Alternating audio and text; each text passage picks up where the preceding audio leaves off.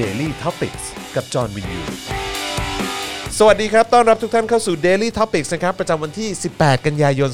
2563 นะครับ อยู่กับผมจอมินยูนะครับนะฮะครูทอมท่าแซะมาแล้ว สวัสดีครับ โอ้ สวัสดีครับผม วันนี้มาวันแรกเลย ใช่ครับ นะนะฮะ ตื่นเต้นเป็นเกียรติอย่างสูงครับผม ยินดีต้อนรับ ขอบพระคุณ ค ครั รับบ นะฮะแล้วก็อาจารย์แบงค์ด้วยนะครับ สวัสดี อ่า ครับ ครับผมนะฮะอ่ะอยู่ด้วยกันแบบนี้นะครับ เรามาอัปเดตข่าวคราวกันดีกว่านะครับ มีเรื่องให้พูดคุยกันเยอะแยะมากมายนะครับ มีดราม่าที่เกิดขึ้นด้วยนะ ครับ เรื่องที่กระทบกระเทือนจิตใจนะฮะของประชาชนชาวไทยก็เยอะเหมือนกัน ครับ นะครับ มีคนส่งเข้ามาบอกว่าได้แซววรรณสิงห์หรือยัง เรื่องเรื่องนี้เหรอนี่ก็ต้องมาเรือนจิตใจ เมื่อกี้มีคนคอมเมนต์เข้ามาเนี่ยเริ่มรายการมาได้แซววรรณสิงห์ ยังไอ้เราก็เออฮะ สงสัยเขาดูในเจาะข่าวตื้นแน่ เอ เลย อ ผมจัดไปหนักนะ ครับผม เออเปิดรายการขึ้นมาผมให้เขาแบบว่าหนึ่งเบรกเลยนะ นี่โอ้โหขนาดนั้นดีมาก หนึ่งเบรกเลยนะฮะ ครับ โอ้โหครับผมนะฮะพูดถึงคนเอ่อคุณวรรณสิงห์เนี่ยอีกคนหนึ่งที่ต้องพูดถึงเนี่ยก็คือคุณมาริยา า นะครับซึ่งคุณมาริยาเนี่ยก็มีคนไปสัมภาษณ์มา ครับ เมื่อเมื่อเมื่อเมื่อวานหรือวันนี้เนี่ยแหละ ผมไม่แน่ใจแต่ว่ามีคนเอาคลิปมามาแชร์ในเฟซเอ่อในทวิตเตอร์ ครับ นะครับถามว่าคุณมาริยาเนี่ยจะไปเอ่อชุมนุมวันที่ 19ไหม ครับ นะก็คือวันพรุ่งนี้ไปหรือเปล่า เขาบอกว่าไปแน่นอนค่ะ แต่ว่ามีถ่ายงานช่วงเช้า อ่า เออนะถึงช่วงบ่ายเดี๋ยวเสร็จแล้วเนี่ยเดี๋ยวจะรีบไป ครับ แต่ไม่ได้ระบุนะครับว่าถ่ายรายการหรือว่างานอะไรนะครับ ผมก็ไม่แน่ใจว่าถ่ายช่องเถื่อนหรืออะไรหรือเปล่า เอ้ย เออก็ไม่รู้ อันนี้ใต้เตียงดาราหรือเปล่าครับ เราไม่ ห รู้ อะ เหมือนกันนะฮะเออครับ ผม แต่วันนี้เขาไปงานด้วยกันมานะ เอาอีกแล้วเหรอ โอ้โห แม่ง โถเอ้ย เขาไปงานด้วยกันมา แหแล้วทำเป็นเขิน เออ แล้วทำเป็นแบบมาแซวอะไรพี่อ่ะมาแซวอะไรพี่ โอ้ เออ วันนี้นี่ไปกันสามคนเลยนะ ฮะ อ้าววรรณสิงห์มาริยาคณาทิพย์ อ่ะฮะ พี่ลูกกอล์ฟ เอาไปด้วย ใช่ โอ้ครับผม เออ คนนั้นเขาตัวชงนี่ว่ะ ชงให้กลมกล่อม เออแหมไปงานเกี่ยวกับสิ่งแวดล้อมอะไรอย่างเงี้ย โอ้ครับผม หวาะนฮะครับนะฮะ ครู ก็ ทอมได้ได้ชื่อใหม่แล้วนะครับ อะไร ชื่อ ฮะ ชื่ออะไร ฮะ ครูทอมทินเดอร์ เออ ก็เวิร์กนะ ก็ได้ครับ Tom ก็ได้ครั Tinder บยินดี เออ ยินดีครับ ใครเจอกันก็อย่าลืมปัดขวา เออครับผม ทอมทินเนอร์ทอมทินเนอร์ Yeah ครับผมนะฮะอ่ะโอเค มีคนบอกว่าเนี่ยครูทอมได้พูดถึงวันที่ไปดีเบต หรือว่าไปอยู่บ คน รับ เวทีกับรมตหรือยังนะครับก็เอ่อเมื่อสักครู่นี้ก่อนเข้ารายการมีโอกาสได้เมาส์มอยกันไปนะครับใครที่อยากจะรู้ว่าบรรยากาศวันนั้นเป็นอย่างไรเนี่ยก็เดี๋ยวฟังย้อนหลังกันได้ตอนช่วงต้นรายการ ใช่ นะค ครั รับบ ผมนะฮะอ่ะวันนี้เรามาคุยกันเรื่องไหนก่อนดีเนี่ยอื้อหือ นั่นสิครับ รู้สึก มัน เหมือนวันนี้เนี่ยมีหลายประเด็นให้เอามาพูดคุยเหลือเกินนะครับ มันหลายประเด็นจริงนะเออ ครับ คือไม่ว่าจะเป็นเรื่องของแน่นอนวันพรุ่งนี้นะค ครั รับบ วันที่ 19 ที่จะมีการเอ่อชุมนุมกันที่ธรรมศาสตร์ท่าพระจันทร์นะค ครั รับบ อันนี้ก็ต้องพูดถึง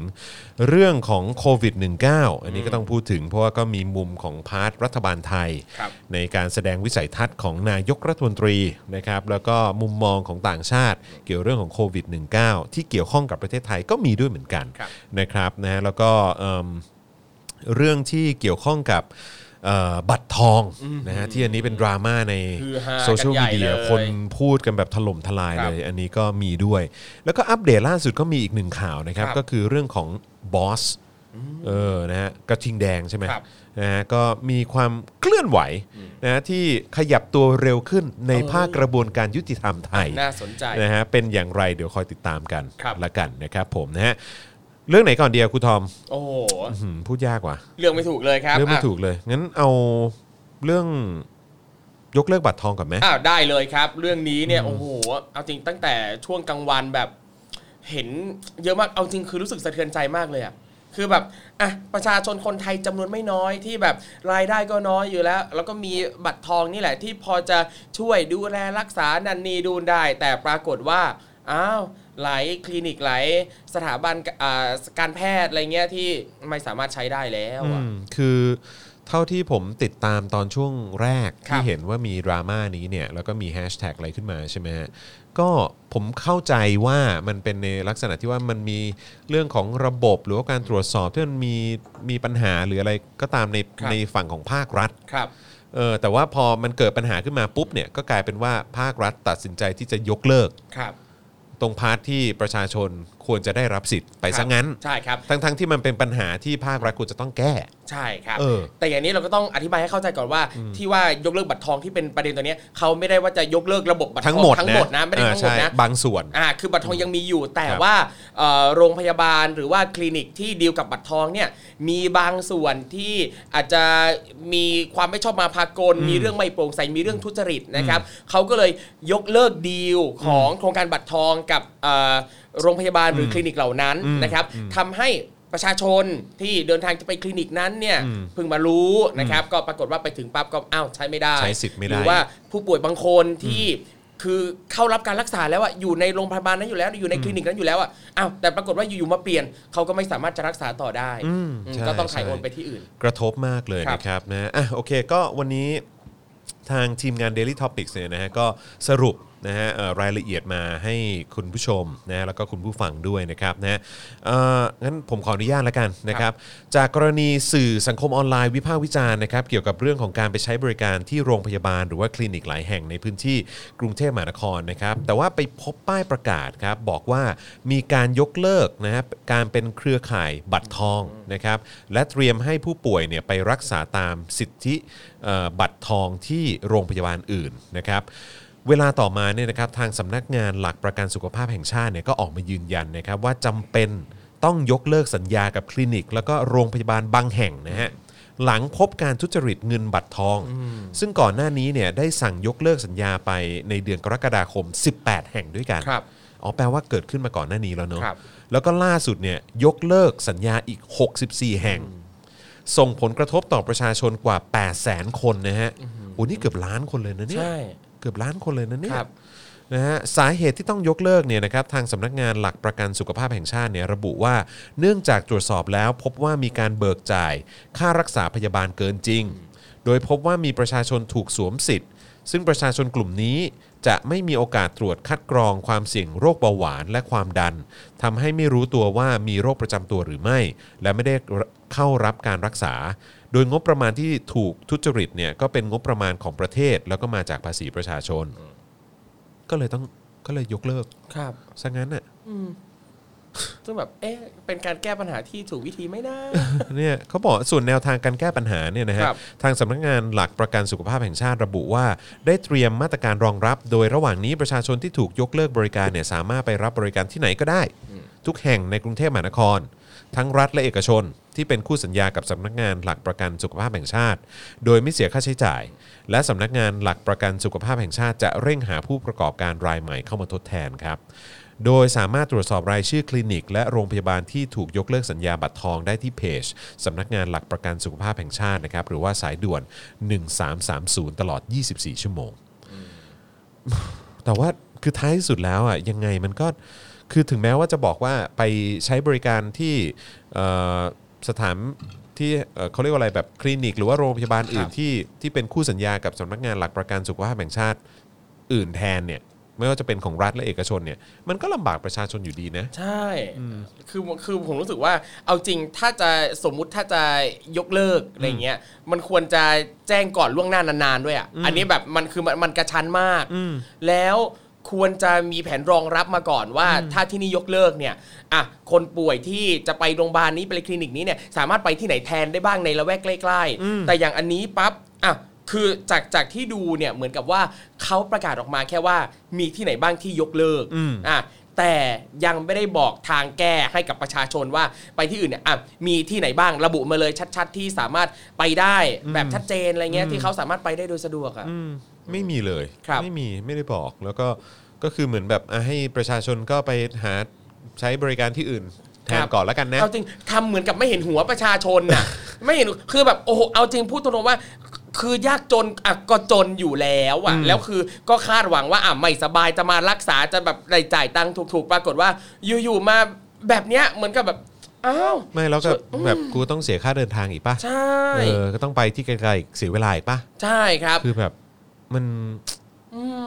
มันไม่โอเคนะ ใช่ แล้วคือแบบ โอ้โห ค่าเดินทางเนี้ยก็ไม่ใช่ถูกๆเลยอ่ะ จากแบบหลากหลายที่กว่าจะเดินทางกว่าจะถอมาถึงคลินิกกว่าจะถอมาถึงโรงพยาบาล อืม คือมันน่าเศร้าเนอะที่ ครับ ท้ายที่สุดแล้วคือสิ่งที่ควรจะเป็นเรื่องเบสิกพื้นฐานสำหรับประชาชน ครับ ทุกๆ คนเนี่ยกลับกลายเป็นเรื่องที่ยากลำบากแล้วก็วุ่นวายเหลือเกิน ใช่ คือแบบเอาจริงพอพอพูดถึงประเด็นนี้ปั๊บก็หงุนหงิดอย่างอย่างที่คุณจรว่าเลยว่า มันคือเรื่องพื้นฐานนะเป็นสิ่งที่ทุกคนควรจะเข้าถึงได้โดยเท่าเทียมกัน แต่ ใช่ รัฐบาลประเทศเนี้ยให้ประชาชนไม่ได้ ทั้งเรื่องสาธารณสุขเอยเรื่องการศึกษาเรื่อง โอ้โหยิ่งพูดแล้วยิ่งมีหลายเรื่องลามมาน่าหงุดหงิด คือมันเยอะจริงๆนะฮะแล้วก็ ครับ จริง ๆ แล้วมันก็ควรจะเป็นเรื่องเบสิกพื้นฐานทั่วๆไปที่ประชาชนทุกคนควรจะได้รับเป็นแบบเหมือนเรื่องขั้นต้นเลยแห ครั ละ บ พื้นฐานสุดๆเลยที่ที่ที่คนทุกๆ คนควรจะเข้าถึงได้ แต่ว่าทุกวันนี้เอ่อเรื่องของระบบสาธารณสุข เรื่อง ครับ ของเอ่อการประกันสุขภาพของประชาชนเนี่ยก็ยังเป็นเรื่องที่มันมันไม่ครอบคลุม ครับ เหมือนเดิมนะค ครั รับบ แล้วก็เอาเอาตรงๆนะผมมีความรู้สึกว่าในในฐานะที่ผมเองก็เป็นลูกของข้าราชการเหมือนกัน ครับ คืออย่างคุณพ่อก็เป็นข้าราชการคุณแม่ก็เป็นข้าราชการคนใกล้คนรอบข้างก็เป็นเอ่อจำนวนที่เอ่อที่รู้จักจำนวนเยอะมากก็เป็นข้าราชการเหมือนกันเขาก็สามารถเข้าถึงเรื่องของไอ้ระบบเอ่อการเบิก ครับ หรือเอ่อเอ่อเรื่องของการเข้ารับการรักษาอะไร ครั ต่างๆ บ เนี่ยได้สะดวกกว่าเยอะเลยนะ แล้วก็แล้วก็อยู่ในคุณภาพที่ดีกว่า ครับ ด้วยนะ อืม เออมันแบบ อืมแล้วเนี่ยเดี๋ยวพอเป็นแบบเนี้ยอ่ะอ่ะต่ออย่างอันเนี้ยเขาบอกว่าให้ไปที่โรงพยาบาลที่เป็นเอ่อคู่ค้ากันกับอ่ะทางโครงการเนี้ยเอาจริงมันก็จะเหลืออยู่จำนวนน้อย แล้วแน่นอนว่าผู้ป่วยจำนวนมากก็จะเทไปที่โรงพยาบาลที่มีอยู่อย่างจำกัดตรงเนี้ยแล้วหมอพยาบาลบุคลากรการ เหนื่อย แพทย์เนี่ยเหนื่อยเอง อืมใช่ อ่ะแต่หมอจำนวนไม่น้อยก็ยังเข้าข้างรัฐบาลนะครับ นั่นน่ะสิค รับ what the fuck ฮะเออต้องใช้คำนี้เลยฮะ คือแบบคุณหมอ เออ แต่จริงแต่ผมเชื่อเลยนะว่า พอเป็นแบบนี้ปั๊บเนี่ยก็จะมีหมอบางส่วนอีกอะที่เอ่อคือจะมีหมอบางส่วนคือตั้งแต่ช่วงที่มีบัตรทองเนี่ยนะครับหมอบงส่วน เขาก็ไม่โอเคกับบัตรทอง ใช อยู่แล้ว ่ ป เขาจะชอบมาบอกว่าเนี่ยเพราะการมีอยู่ของบัตรทองนี่แหละทำให้คนไม่ดูแลรักษาสุขภาพ ซึ่งแบบโอ้ยพี่ใครจะไปอยากป่วย เออ อืมนั่นแหละก็เลยอยากรู้มากว่าอ่ะพอเป็นแบบนี้ออกมาเนี่ยหมอเหล่านี้เทคแอคชั่นยังไงบ้าง ไม่แล้วผมก็อยากรู้ด้วยเหมือนกันว่า ในระยะเวลา 6 ปีที่ผ่านมา ครับ เนี่ยหมอรู้สึกยังไงบ้าง กับไอ้สิ่งที่มันเป็นอยู่เนี่ยเออสภาพที่คุณเป็นอยู่ แล้ว ครับ สภาพประเทศที่มันเป็นอยู่จาก ถูก การที่คุณสนับสนุนเผด็จการอย่างประยุทธ์จันทร์โอชาเนี่ยแหละครับผมนะฮะอ่ะก็เอ่อต้องติดตามกันต่อไปนะครับว่าจะเป็นอย่างไรบ้างนะครับสำหรับเรื่องของบัตรทองนะครับ ครับ แล้วก็จะมีการแก้ไขแล้วก็ปรับปรุงให้มันดีขึ้นไหม ซึ่งสำหรับผมเอง ผมรู้สึกว่า ไม่น่าว่ะคือแบบ ทำไมน้ำเสียงคุณดูสิ้นหวังเหลือเกินคุณจอห์น ไม่คือผมผมไม่ได้มีความรู้สึกว่า คือคือเข้าใจป่ะเหมือนผมรู้สึกว่าอ g e n d a ของรัฐบาลเนี้ย ครับ ประชาชนอ่ะไม่ได้มาเป็นอันดับแรก อือหือเผลอๆไม่ติดใน 10 อันดับด้วย เออ เป็นอันดับท้ายที่สุดเลยอ่ะ ใช่คือมันมีบุคคลที่พิเศษกว่า ครับ ประชาชน อืม มันมีพวกเขาเอง ครับ มันมีเอ่อในทุนหรือเปล่า ผมก็ ค ไม่ รับ รู้เหมือนกันอะไรอย่างเงี้ยคือแบบว่ามันมันเหมือนลิสต์ต่างๆ เหล่านี้คือกว่าจะมาถึงประชาชนจริง ๆอ่ะแม่งแบบมันประชาชนอยู่ลำดับท้ายๆอ่ะ ใช่ เพราะฉะนั้นคือปัญหาที่มันเกิดขึ้นกับระบบหรืออะไรต่าง ๆ เหล่านี้เออมันก็มันก็ยิ่งทำให้ประชาชนเนี่ยแบบลำบากเข้าไปอีก แล้วก็การที่ได้รับการแก้ปัญหาเนี่ย ครับ น่าจะเป็นเรื่องยาก ใช่ แล้วก็คนที่แบบคือใช้ชีวิตสะดวกสบายอยู่แล้วอ่ะหรืออย่างนายกเองหรือรัฐมนตรีหรือใครหลาย ๆ คนก็จะออกมาบอกว่า เนี่ยเราต้องเริ่มที่ตัวเอง อืม ซึ่งอ่ะอย่างเรื่องเนี้ย ผมจำ ได้ผม เล่า ผมเห็น ยังไง ผมเห็นคลิปของครูทอมอยู่ ครับ เออที่แบบว่าไปเห็นเอ่อฟุตบาทใช่ไหม ใช่ เออ ทางเท้าอยู่ตรงใกล้ๆ MRT ศูนย์วัฒนธรรม อืม อ่าใกล้ๆกับเอสพนาดตรงนั้นเลยอ่ะ อืม แล้วลงคลิปไปปั๊บโอ้โหอ่ะอย่างใน t ิ k t o k คนดูประมาณ4ี่ห้าแสน อืม แล้วก็ลงไปในทวิตเตอร์ก็คนดูอีกเป็นแสนเหมือนกัน อืม จะบอกว่าหลังจากลงไปปั๊บสามวันผมกลับไปดูอีก เรียบร้อย แก้ไข เขาซ่อม ซ่อมแซมอย่างดีเลย ซ่อมใช่ไหม ใช่ ซ่อมอย่างดีคือแบบ ไม่มีกระดกไม่มีน้ำขังเลยแบบโอ้โหทำดีมาก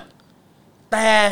เดินเลยไปอีกสักสิบเมตร อืม โอ้โห เจอไอ้แบบ อ้าว เดิมนั่นแหละ คือซ่อมแต่จุดที่อยู่ในคลิปอ่ะ คือ แบบ พี่ครับ พี่เดินต่อไปอีกหน่อย เออ พี่ก็เจอจุดให้พี่ซ่อมอีกแล้วอะแล้วคือเส้นรัชดาเส้นห้วยขอนนั้นคือมันแทบจะทั้งแถบเลยอ่ะ คือจะต้องให้กูแบบว่ามาถ่ายคลิปอีกรอบ ใช่ แล้วให้มึงซ่อมอีกหรือเปล่าวะ ใช่ เนี่ย แล้วคือแบบ ทำไมอ่ะทำไมอ่ะ เออ คือในเมื่อพี่ก็รู้อยู่แล้วว่าตรงเนี้ยแถวเนี้ยมันมีเยอะมากอ่ะ เออเออ พี่ซ่อมทุกที่เลยได้ไหมไม่ต้องให้ เออ คอยบอกทุกจุด ไม่ต้องให้ประชาชนคอยจี้อ่ะอันเนี้ยเราก็เข้าใจว่าถ้าประชาชนเห็นตรงไหนไม่ดีอ่ะก็ช่วยแจ้งช่วยร้องเรียนอ่ะ เออ เรายินดี เออ แต่แบบบางที่แบบพี่รู้อยู่แล้ เออ ว ว่ามัน เออ มี ใช่ นี่ก็ใจดีเนอะเรียกพี่อ่ะ เออ คือจะบอกว่ามึงก็รู้อยู่แล้ว เออ มึงไม่แก้หน่อยวะ เออนั่นแหละจะหลุดมาแล้ว เออคือแบบแม่งไม่แล้วคือผมก็ไม่อยากจะแบบเอ่อเหมารวม ครับ ข้าราชการทั้งหมดอะนะฮะ แต่ว่าเอิ่มเราต้องยอมรับนะว่าหลังจากคืออันเนี้ยมันเป็นสูตรสำเร็จ ครับ ของเผด็จการเวลายึดอำนาจอะไรขึ้นมาเนี่ยโดยเฉพาะแบบทหารเนี่ยเวลายึดอำนาจปุ๊บเนี่ยเอ่อสิ่งที่เขาจะทำเนี่ยก็คือพยายามจะดึงข้าราชการให้มาเป็นพวกเขา อ่า ให้มาสนับสนุนเขา ครับ เพราะฉะนั้นวิธีการเนี่ยก็คือใช้วิธีการเพิ่มสวัสดิการให้ ครับ เอ่อเพิ่มเงินเดือนหรือทำอะไรก็ตามให้ให้ชีวิตดีขึ้น หรือว่าให้แบบว่าสะดวกสบายมากยิ่งขึ้น หรือว่าได้รับผลประโยชน์มากขึ้นในฐานะการเป็นข้าราชการอะไรอย่างเงี้ย เพราะฉะนั้นผมว่า 6 ปีที่ผ่านมาเนี่ยมันก็ทำให้เห็นนะเออว่ามันมีปัญหาอยู่หลายจุดนะในพาร์ทของข้าราชการ ครับ อาจจะเป็นชั้นผู้ใหญ่ผมเออซะส่วนใหญ่ก็อาจจะเป็นอย่างนั้นก็ได้เออที่แบบว่าทำงานได้ไม่มีประสิทธิภาพ ครับ แล้วก็ไม่ได้เอาประชาชนมาเป็นอันดับหนึ่ง ใช่ เออที่จริง ๆ แล้วข้าราชการควรจะรับใช้ประชาชน ถูกต้องครับ เออใช่ไหมฮะก็เลยแบบผมรู้สึกว่าเราเราต้องส่งเสียงตรงนี้กันเยอะๆนะ ใช่ครับ เออเพราะว่ามันมันแบบมันไม่ไหวมันมันไม่ไหวอะเงินภาษีเราอะ ใช่ เราต้อง เออ ช่วยกันส่งเสียง แล้วคืออ่ะเคยเจอบางคนนะครับเขาแบบส่งเสียงจนแบบมันไม่สำลีผลสักทีจนบางคนเนี่ยก็เหนื่อยท้อแล้วก็เลิกที่จะส่งเสียงส่งเสียงอ่ะคือเลยรู้สึกว่า อย่าท้อครับ ส่งมาเรื่อยๆ ส่ง ใช่ ไปเรื่อย แล้วเมื่อวานเนี่ยผมก็เอ่อเมื่อวานที่จัดรายการกับคุณปาล์มเนี่ยมัน ค มี รับ อยู่ท่อนหนึ่งที่อ่านเรื่องเอ่อบทสัมภาษณ์ของประยุทธ์ ๆ ครับ แล้วประยุทธ์เนี่ยก็พูดมาบอกว่า you get what you pay you get what you pay ซึ่งเราก็รู้สึกว่า เชี่ยแม่งเป็นตแบบตลกแบบอื้อหือแบบดาร์คคอมเมดี้มากอะแบบไอ้เหี้ยแม่งแต่คนไทยเนอะ ครับ แบบมันไม่เก็ตแบบวัดวีเพเลยว่ะเออคือแบบว่ากูเสียภาษีไปแล้วสิ่งที่กูได้มาแม่งคือแบบความเฮงซวยในชีวิตตอนเนี้ย ครับ เออแล้วคือแบบ ผมไม่แปลกใจนะที่มันมีคนไทยจำนวนเยอะมากที่พูดในลักษณะที่ว่าเชื่อทำไมกูซวยจังเลยว่าเกิดมาเป็นคนไทยอ่ะ ครับ ซึ่งเบลมเขาไม่ได้นะ ใช่ เออเขาเขาเขามีโอกาสได้ไปเปิดกะลาเดิน ครับ ทางไปต่างประเทศ แล้วก็เห็นคุณภาพชีวิตของคนเหมือนกันเนี่ย ครับ แต่ว่าแม่งดันมีคุณภาพชีวิตที่ดีกว่า เข้าถึงสิทธิขั้นพื้นฐานอะไรต่างๆ ได้ดีกว่าการ ครับ ศึกษาสุขภาพเอ่อความมั่นคงในชีวิต และทรัพย์สินของตัวเอง ความ ครับ ปลอดภัยกับการใช้ชีวิตในสังคมอะไรต่างๆ คือเขาก็เขาได้ไปเห็นมาแล้ว ค แบ รั บบ เฮียแล้วมองย้อนกลับมาในสังคมที่เราอยู่ ไม่แปลกเลยที่เขาจะแบบรู้สึกแบบไม่โอเคกับสังคมที่ตัวเองอยู่อะ ใช่ ซึ่งพอเป็นแบบนี้ปั๊บ มันก็เลย สงสัยต่ออีกหลายหลายครั้งมาก ผมสงสัยมาแบบโอ้โหนานนมมากเลย เวลาเห็นข้าราชการหรือผู้หลักผู้ใหญ่ในบ้านเมืองเนี้ยไปดูงานที่ต่างประเทศอะ เออ แล้วคือแบบพี่ไม่คิดจะเอาอะไรของเขามาพัฒนาบ้านเราบ้างเลยหรือ ดูงานกันบ่อยชิบหายเลย พี่ เออ ไปดูงานอ่ะ คือแบบดูแล้วพี่ช่วยหยิบมาทำด้วยเลือกรับปรับใช้อาจเราเข้าใจว่าเราไม่สามารถจะทำทุกอย่างได้เหมือนที่ต่างประเทศหรอกด้วยเงื่อนไขนั่นนี่นู่น เอออ อาจจะสภาพอากาศวิถีชีวิตสังคมวัฒนธรรมต่าง เออ ๆ แต่พี่ช่วยเอามาบ้าง ประยุกต์หน่อยก็ได้ เอ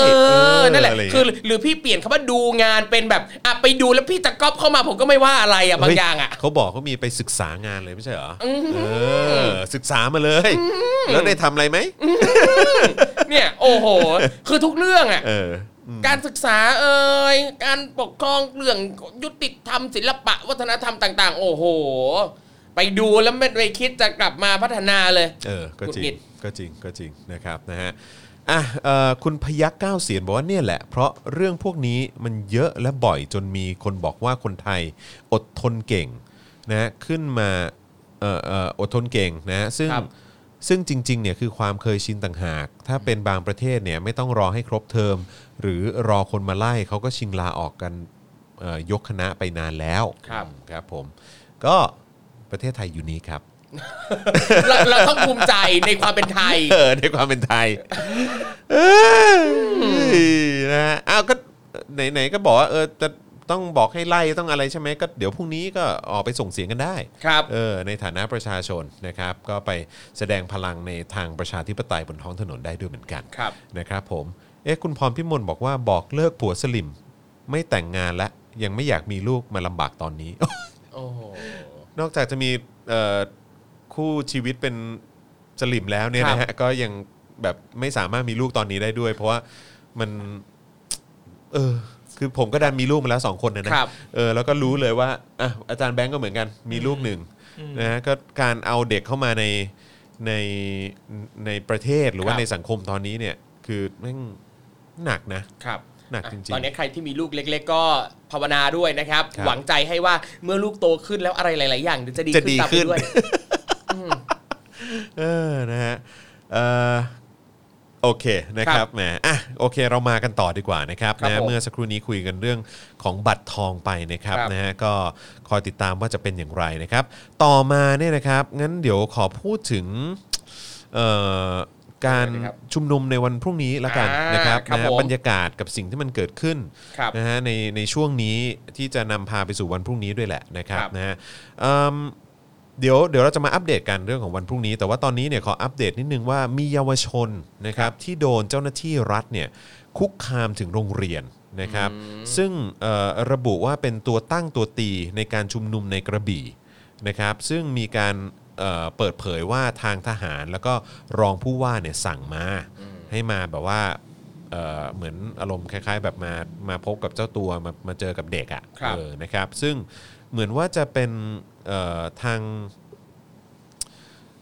ทางน้องๆเนี่ยที่เขาที่เขาเหมือนจะมีการจัดการชุมนุม หรือว่ามีการพูดคุยกันอยู่ว่าเออจะชุมนุมกันไหมอะไรอย่างเงี้ย ครับ ก็เกี่ยวข้องกับวันที่ 19เนี่ยแหละ คือเขาไม่สามารถที่จะมาที่กรุงเทพได้ ครับ เขาก็จะจัดในพื้นที่ของเขานะครับ แต่ว่าพอพอเหมือนเรื่องไปถึงหูผู้หลักผู้ใหญ่ ครับ นะฮะในพื้นที่ในจังหวัดปุ๊บเนี่ยนะฮะก็มีการส่งเจ้าหน้าที่ของรัฐนะครับไม่ว่าจะเป็นกำนันผู้ใหญ่บ้าน คนในหน่วยงานหน่วยงานความมั่นคงหลายคนเนี่ยไปหาน้องๆกันถึงบ้านเลยนะครับ ไปหากันถึงบ้านเลยนะฮะ ไปดูแลลูกหลาน ไปดูแลลูกหลานครับนะซึ่งเหตุการณ์เนี้ยเกิดขึ้นในจังหวัดกระบี่นะฮะ ครับ อันนี่ย้ำอีกครั้งว่าเกิดขึ้นในจังหวัดกระบี่ ปิดปากกันเก่งนะ สุดยอดนะฮะสุดยอดครับผมนะฮะก็คือเนี่ยมาถึงบ้านแล้วก็มาถามว่าเอ่อน้องเขาเนี่ยจะไปร่วมการชุมนุมในวันที่ 19 หรือเปล่า ครับ นะฮะซึ่งก็บอกว่าเนี่ยเอ่อตอนแรกผมก็กะว่าจะจะไม่ไปแล้วนะ แต่ในเมื่อพวกพี่มาหาผมถึงที่เนี่ยคงจะเป็นห่วงพวกผมนะฮะ ใช่ งั้นผมไปให้ก็ได้ฮะ เอ เอ อ อนะฮะแล้วยังถามด้วยว่าไปยังไงใครไปบ้าง ไปรถอะไรไปกี่โมงนะครับ ครับ แล้วก็ได้ถ่ายรูปน้องเขาเอาไว้นะครับแต่ว่าน้องเนี่ยเขาก็บอกว่าไม่อนุญาตนะ ครับ แล้วก็สั่งให้ลบนะครับ ซึ่งเขาก็ไม่ยอมลบ ครับ นะครับ จึงบอกว่าถ้าไม่ลบจะแจ้งเอ่อทางสสนะหรือว่าสมาชิกสภาผู้แทนราษฎร แล้วก็ทางคณะกรรมาธิการนะครับที่เกี่ยวข้องนะครับท้ายที่สุดเอ่อเจ้าหน้าที่เหล่านั้นก็เลยยอมลบค ครั รับ บ แต่ว่าก็ไม่ทราบว่าลบจริงหรือเปล่านะ แต่ว่าก็เขาก็บอกได้ลบแหละ ครับ นะครับก็แล้วเขาก็ถามว่าเนี่ยเอ่อแบบพวกพี่เนี่ยพวกพี่ครับใครใครสั่งพี่มาเขาก็บอกว่าทางทหารกับรองผู้ว่าสั่งมา ครับ นี่คือในกระบี่นะฮะ ครับ แล้วก็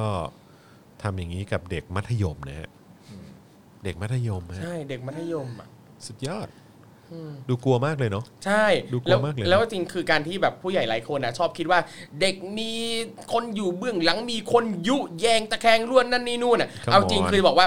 เราอย่าไปเทียบกับตัวเอง ครับผม คือการที่คุณไม่มีความคิดไม่ได้แปลว่าเด็กจะไม่มีความคิดไง อืม อืมนั่ นั่น น แห แห ละ ละ ดิเออคือแบบว่า อย่าใช้มุกแบบตื้นๆแบบเนี้ย ครับ เออครับ ผมแล้วก็ไปตราหน้าคนอื่นแบบตื้นๆแบบนี้มันไม่ โอ้ โอเคนะครับ ผม โอ้ นะฮะแล้วก็เอิ่มพอพูดถึงเอ่อการชุมนุมในวันพรุ่งนี้เนี่ย ครับ ก็เราต้องไม่ลืมนะครับ ว่าเมื่อวานนี้เนี่ย ทางนายกรัฐมนตรี อ่าที่รักของเรา ที่ เหรอ ครับ เกลียดแม่ง เออครับผมเชี่ยตู่เออครับผมนะฮะก็ประยุทธ์จันทร์โอชานะครับ ครับ ก็ออกมาเอ่อทางโทรทัศน์เอ่อโทโทรทัศน์เอ่อรวมการเฉพาะกิจ เออนี่จะแบบล่วงละเมิดทางเพศ เออ นะ ล่วงล่วงละเมิดทำเพิดมากเลยเออครับผมโอ้ยเออนะฮะทางทีวีพู ครับ เออนะครับก็คือก็ออกมาเอ่อเทศนะเนอะเออนะฮะออกมาพูดซะยาวเชีย ครับ นะครับแล้วก็พูดในลักษณะที่ว่าเนี่ยรู้ไหมว่าเอ่อคนที่ออกมาประท้วงเนี่ย คุณเสี่ยงมากเลยนะ ที่จะทำให้เกิดการระบาดรอบใหม่เออแล้วก็ยังจะทำลายแบบว่า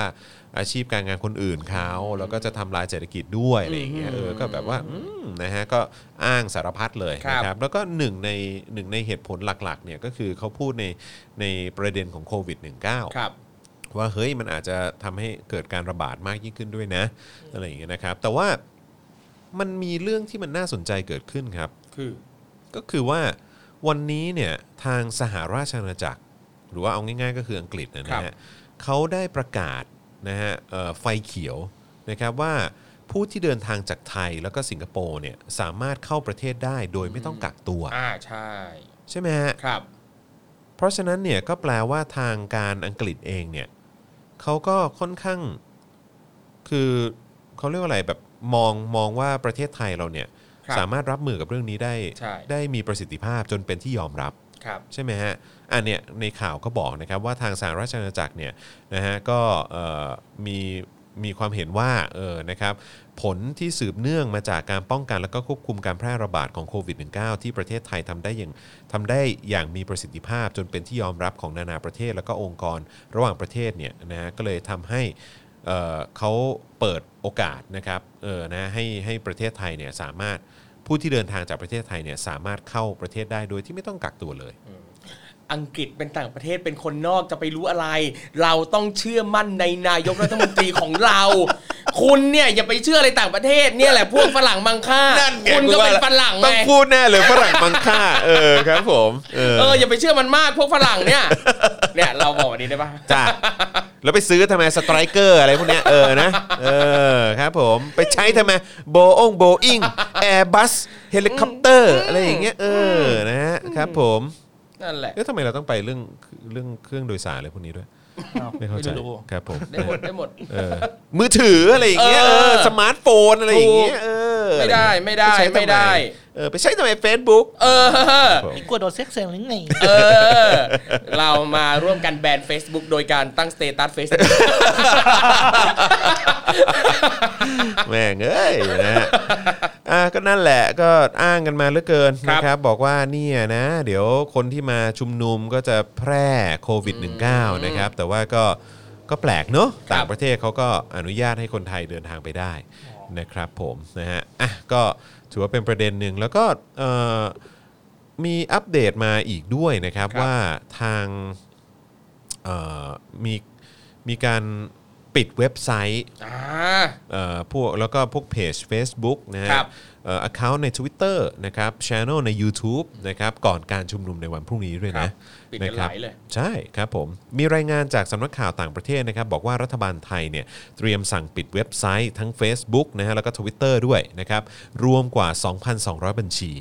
ก่อนการชุมนุมเพื่อเรียกร้องประชาธิปไตยของกลุ่มนักศึกษาที่จะจัดขึ้นในวันพรุ่งนี้นะครับ โดยนายพุทธิพงศ์ปุณกันนะครับ รัฐมนตรีว่าการกระทรวงดิจิทัล เพื่อเศรษฐกิจและสังคมเนี่ยได้สั่งให้มีการปิดเว็บไซต์และเพจต่างๆเนี่ยนะฮะที่เขาเชื่อว่ามีเนื้อหาละเมิดกฎหมาย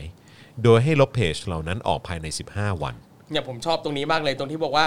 เอ่อให้ปิดเว็บไซต์และเพจที่เขาเชื่อ ชอบจังเลย ก็ตามสไตล์เอออรัฐไทยก็จะยืนอยู่บนเออเขาเรียกว่าอะไรฮะเออต้องออกเสียงว่าอะไรดุลพินิษหรือว่าดุลยพินิษ ได้ทั้งคู่ครับ ได้ทั้งคู่ใช่ไหม ครั ฮะ บ เออก็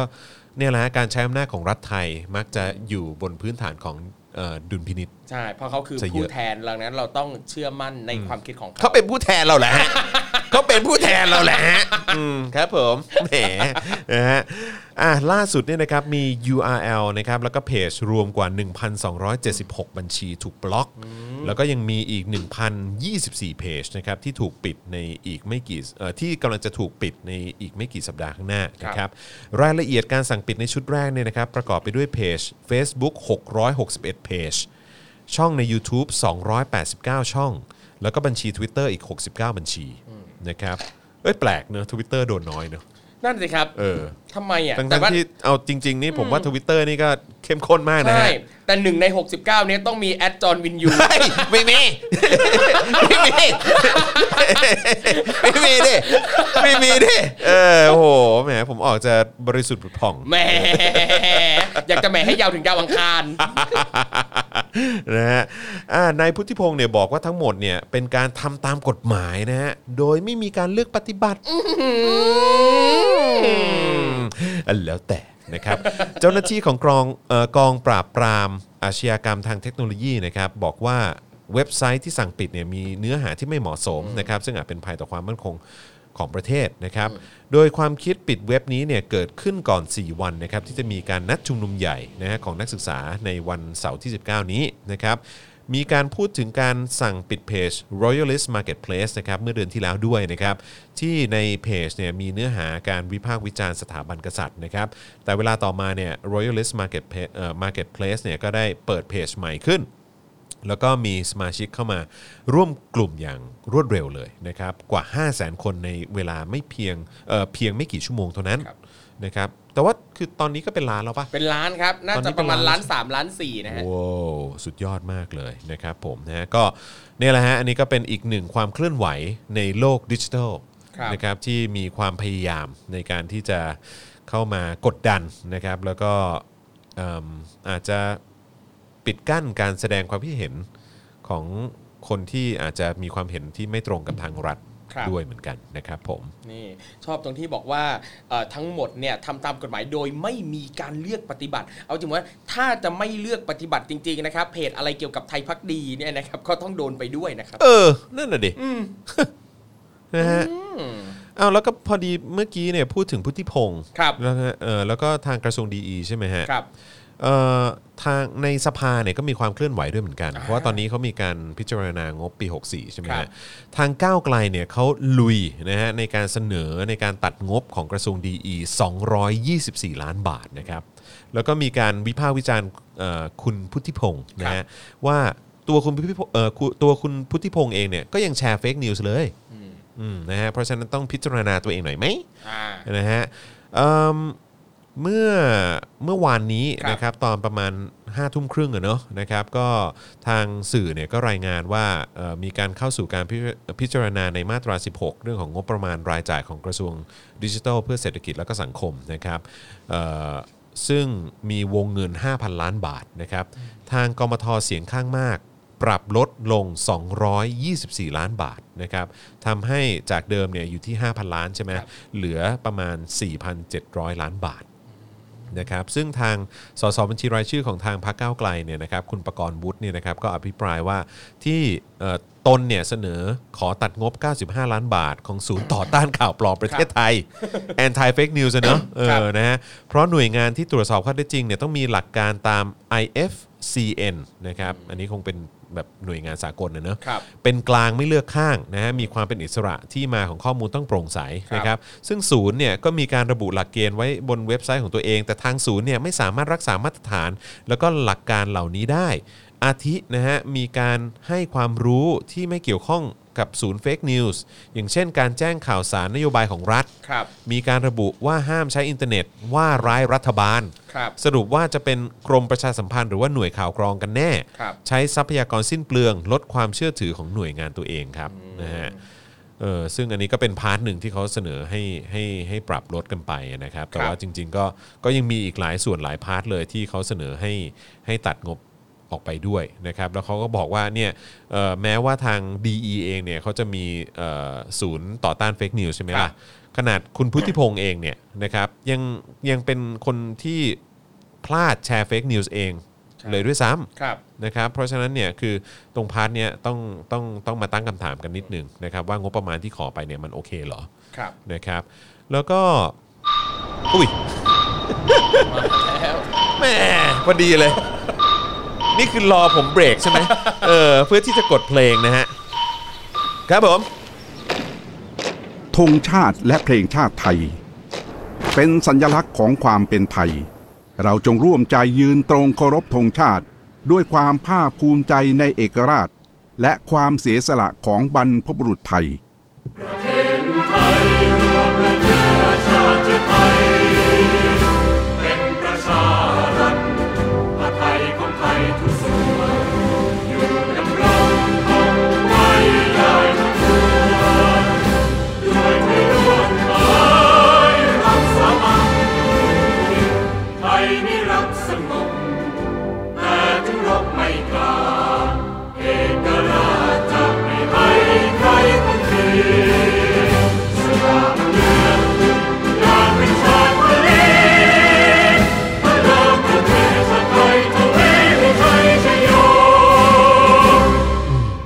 การจงพินาศครับ นี่อ่ะเมื่อกี้นี่ผมแอบหาข้อมูลเรื่อง IFCN ครับอ่า IFCN นะครับก็คือเอ่อเป็นองค์กรนะครับเครือข่ายตรวจสอบข้อเที่จริงนานาชาติครับ International Fact Checking Network อ่า อ่า โอเค นั่นแหละครับ ซึ่งเริ่มอ่าจากที่อเมริกานะครับ ก็ทำเป็นเครือข่ายนี้มาแล้วก็เอ่อด้วยตัวเนื้องานเนี่ยหลายอย่างน่าสนใจมากนะครับ อันหนึงเนี่ยเขาก็บอกว่าเอ่อสิ่งที่เวลาเราจะตรวจสอบพวกข่าวปลอมต่างๆ พวกเฟกนิวส์ต่างๆนะครับเขาบอกว่าเอ่อเวลาเราจะแปะป้ายว่าอันไหนปลอมไม่ปลอมเนี่ยนะครับเขาก็มีบอกว่าอันไหนควรทำอันไหนไม่ควรทำนะครับเขามีบอกว่ามี 5 ข้อที่ไม่ควรทำเวลาจะบอกว่าอะไรเป็นข่าวปลอมนะครับ อันแรกครับ ไม่ควรแปะป้ายข่าวปลอมกับเนื้อหาที่เป็นเพียงการให้ข้อมูลอีกด้าน อืม อ่า นะครับ อย่างหนึ่งครับ ไม่ควรแปะป้ายข่าวปลอมกับเนื้อหาที่ไม่ชัดเจน ว่าผู้สร้างเนี่ยมีเจตนาหลอกลวง อืม อ่า บางทีเขาอาจจะไม่รู้จริง ครับๆอ่า อันเนี้ย ครับ เขาก็จะมองว่าไม่บอกว่าเป็นเฟกนิวส์ อืม นะครับ กับอีกอันหนึ่งครับ ไม่ควรตรวจสอบเฉพาะข่าวปลอมที่เป็นผลลบต่อรัฐบาล อ่าอันนี้ ครับผม นะครับ แล้วก็บอกว่าไม่ควรขยายขอบเขตงานของศูนย์ไปรวมถึงการจับกลุ่มนะครับ แล้วก็ไม่ควรเปิดเผยตัวตนของผู้ให้เบาะแสหรือข้อมูลซึ่งเราจริงรู้สึกว่าข้อ5เนี่ยสำหรับประเทศไทยเนี่ยทำยากเหลือเกิน ครับผม อเวลาจะแจ้งเวลาจะร้องเรียนอะไรต่างๆเนี่ยทุกคนต้องอยากรู้ว่าเป็นใครอ่าอย่างอย่างของทหารเองเนี่ยอ่ะเวลาทหารชั้นผู้น้อยจะแจ้งเรื่องโดนละเมิดโดนคุกคามอะไรต่างๆเนี่ยก็ต้องแจ้งทุกอย่างว่าเป็นใครอยู่ ต้อง ตร แส งไห ด น งตัวเนอะอืมขนาดโทรหาพบทบเนี่ย ครับ ฮอตไลน์อะไรของ ครั เขา บ เนี่ยก็ยังต้องแสดงตัวเลย ถูก ครับผม นั่นแหละฮะ นะฮะอ๋อแล้วก็มีด้วยนะ ครับ มีในลักษณะที่ว่า เอ้ย ถ้าเกิดว่าโดนกระทำอะไรก็ตามเนี่ยให้ ครับ แจ้งผู้บังคับบัญชา อ่า ซึ่งเออขอโทษนะฮะ คนที่กระทืบกูเนี่ย ก็ผู้บังคับบัญชากู เนี่ยเออครับผมนะฮะอ่ะแล้วก็นอกจากนี้เนี่ยนะครับเออเมื่ ครั อบ เมื่อสักครู่นี้ก็พูดถึงเรื่องของเอ่อศูนย์ต่อต้านข่าวปลอมใช่ไหม ครับ เออนะครับเอ่อคุณหมอเก่งใช่ไหมเออในแพทย์วายโยใช่ไหม ครับหมอ นะค เก่ รับ งวายโยอัศวรุ่งเรือง ใช่นะครับเขาก็ได้บอกอีกนะฮะว่าส่วนงบประมาเอ่องบประชาชนเอ่อตัวที่2เนี่ยนะครับคือศูนย์เฝ้าระวังเว็บไซต์ผิดกฎหมาย 10 ล้านบาทนะครับรวมแล้ว 105 ล้านบาท ครับ ส่วนใหญ่เนี่ยเป็นการเอ่อเป็นค่าจ้างบุคลากร จ้างมานั่งเฝ้าเช็ค หรือว่าบล็อกบล็อกบนเว็บไซต์ที่ผิดกฎหมาย แต่แค่ค้นหาใน Google เนี่ยก็พบเว็บพนันบอลเว็บ ครับ คาสิโนออนไลน์เพียบเลยนะครับ ที่สำคัญเว็บไซต์ p u l o n i b l o g s p o t c o m ซึ่งก็เคยดังมากๆ ครั นะ บ นะฮะที่ที่ทางสสวิโรธเขาเอามาแฉในสภานะค ครั รับบ นะฮะเขาบอกว่าไอ้ตัวอันนี้เนี่ยนะที่ให้ข้อมูลโดยใช้เหตุการณ์อุ้มหายของนายวันเฉลิม มาบิดเบือนกล่าวหาว่ามีคนกลุ่มใดได้ประโยชน์บ้าง ซึ่งทั้งหมดเนี่ยเข้าได้โดยไม่มีการบล็อกแต่อย่างใด ครับ โดยใช้งบปีละ 10 ล้านมาเกือบทุกปีแล้ว โอ้โห สุดยอดมากฮะ เพราะฉะนั้นเนี่ยเขาก็เสนอว่าเอออันนี้เนี่ยก็เป็นพาร์ทหนึ่งที่ที่ควรจะต้องตัดด้วยนะ ครับ งบประมาณตั้งอีก 105 ล้านบาทนะครับ แต่ว่าทั้งหมดที่เขาเสนอไปเนี่ยก็เอ่อทั้งหมด 224 ล้านบาทนะครั ครับ บ เพราะฉะนั้นก็ทาง DE ก็ควรจะปรับลดลงอะนะฮะ ครับ จาก 5,000 ล้านเหลือ4โห นี่โดนตัดไปนิดเดียวเอง 224 ล้านเนี่ย โดนตัดไปนิดนึง แต่ก็คือก็ยังเหลืออีกเยอะที่ อีก พอเรา เยอะ เห็นตัวเลขทั้งหมดเนี่ย เราก็ยังรู้สึกว่าแบบ โอ้ยช่วยเอาภาษีพวกผมเนี่ยไปทำอะไรที่ ให้ มั มันนคุ้ ดี ม กว่านี้ ค่า เถ หน่อยได้เปล่า อะ วะเอออก็ต้องขออภัยนะฮะ คือบางทีผมก็มีความรู้สึกว่า คือพองบผมไปอยู่ในมือของคุณพุทธิพงศ์ตั้งเกือบ 5,000 ล้านเนี่ย ครับ ผมก็ไม่ค่อยสบายใจเท่าไหร่ ฮะ ครับผม นั่นแหละ คือจะบอกว่าผมแบบมีอคติก็ได้นะ ฮะ อ้าวคุณมีอคติอ่ะ ก็ ก็ใช่ ก็มีจริงๆ ครับผ ก็มีก็มี อ่าครับผมมีกับคุณพุทธิพงศ์เนี่ยแหละฮะ ครับ ครับผมชัดเจนฮะชัดเจนมากชัดเจนมากนะครับผมนะฮะอ่ะแล้วก็เอ่อพอพูดถึงวันพรุ่งนี้เนี่ย ครับ นะครับก็คือเอ่อสรุปว่าเอ๊ะเมื่อกี้ทีมงานเราไปอัปเดตมาบอกว่า ว่า บอกว่า เรื่อง กิจกรรมวันพรุ่งนี้ใช่ไหมฮะ นัดรวมพลกันนะฮะ นับรวมพลกี่โมงนะ อ่าวันพรุ่ง อ่ะ นี้อ่าวันพรุ่งนี้นะครับนัดร่วมพลกันตอนบ่ายสองนะครับ ย้ำนะครับว่าที่ธรรมศาสตร์ท่าพระจันทร์นะครับ ไม่ใช่รังสิตนะฮะ ไม่ใช่รังสิตนะครับ ไม่ใช่รังสิตฮะ คือเมื่อสักครู่นี้เข้าไปส่องในทวิตเตอร์ยังมีหลายคนนะครับ เข้ามาถามว่าจัดที่ธรรมศาสตร์ไหนอ่าไม่ใช่รังสิตนะครับ แล้วบางคนเตรียมซื้อตั๋วรถทัวร์ไปธรรมศาสตร์ลำปางแล้วนะครับ เฮ้ย ไม่ได้ จริงปะเนี่ย ผู้เล่นไม่มี ตกใจหมดเล โอ้ ย จาน ตกใจหมดเลย แม่ นึกว่ามี ใจ แบบ ไป ว่า เออ เออเออ จัดที่ธรรมศาสตร์ท่าพระจันทร์นะครับผม ท่าประจันทร์นะครับนะฮะเพราะฉะนั้นก็บ่าย 2 เป็นต้นไป ครับ นะครับก็ไปเจอกันเอ่อเบื้องต้นเนี่ยเท่าที่เราทราบเนี่ยก็คือว่าทางเอ่อทางรู้สึกจะเป็นคณะนิติปะวันก่อนที่เราอ่านน่ะ ครับ นิติของที่ธรรมศาสตร์ที่ท่าประจันทร์เนี่ย ครับ เขาก็ออกแถลงการออกมา บอกว่าก็คือนำเสนอว่าให้ให้ปิดประตูทั้งหมดใช่ไหม อ่า แล้วก็เหลือแค่ประตูเดียว ครับ นะครับ นั่นก็คือประตูอะไรพระเอ่อทางฝั่งพระอาทิตย์ปะ อ่าไม่แน่ใจครับไม่แน่ รู้ ใจ สึกว่าจะเป็นทางทางทางทางพระอาทิตย์มั้ง ครับ เออ นะครับ ซึ่งก็เออก็ต้องดูนะครับว่าพอ2โมงเป็นต้นไปแล้วเนี่ย มันจะเกิดการกดดันจนเปิดได้ทุกประตูหรือเปล่า ครับ นะฮะ เพราะว่าเห็นด้วยกับครูทอมมากๆเลย ตอนที่เราคุยกันตอนช่วงแรกอะนะว่า ครับ ถ้าเกิดว่าปิดประตูหมดเลย เหลือแค่ทางเข้าออกแค่ทาง ครับ เดียวเนี่ย มันก็อันตรายนะ ใช่คือผมว่ามันคือการปิดล้อมผู้ชุมนุมเลยนะ หนีไม่ได้อะนั่นแปลว่าถ้ามีมือที่มองไม่เห็นจะมาทำร้ายอะไรกลุ่มผู้ชุมนุมเนี้ยมันทำได้ง่ายเลยนะ ถ้าจะเปิดแค่ประตูเดียวอ่ะ ครูทอมว่าจัดในธรรมศาสตร์ท่าพระจันทร์กับใช้พื้นที่ของสนามหลวงเนี่ย อันไหนมันเวิร์กกว่ากันนะ โดยส่วนตัวผมมองว่าถ้าเป็นสนามหลวงเนี่ยผมว่าเวิร์กกว่า เพราะว่าพื้นที่กว้างกว่า แล้วก็มีทางออกมีทางหนีที่ไล่เนี่ย ได้เยอะกว่า ซึ่งนั่นแปลว่ามันจะปลอดภัยกับผู้ชุมนุมมากกว่า อืมอืม เพราะคือเราเราก็เห็นอยู่แล้วอะว่า กลุ่มผู้ชุมนุมที่มาไม่มีอาวุธนะ อืม ถ้าจะเกิดเหตุการณ์เกิดอันตรายใด ๆ นั่นเนี่ยจากใครล่ะ อืม อืม แล้วเราก็ต้องยอมรับด้วยว่าตามประวัติศาสตร์ที่ผ่านมาเนี่ย ครั ค บ วามรุนแรงที่เกิดขึ้นมันเริ่มจากรัฐก่อนทั้งนั้นนะ ใช่ ฮะนะฮะ นั่นแหละฮะ เอ้ยครูทอมค้างป่ะ ครับ ครูทอ ครั ม บ จะค้างป่ะ อ่ หรือว่าหรือว่าค่อยตามมาตอนเช้าอีกทีหรือว่า หรือว่าวันพรุ่งนี้เอ้ยวันเมื่อเอ่อเมื่อรืนนี้ติด ผม งาน คิดว่าผมน่าจะค้าง อ่าอ่า น่าจะค้าง อ่าฮะ น่าจะค้างครับ ผมได้ไป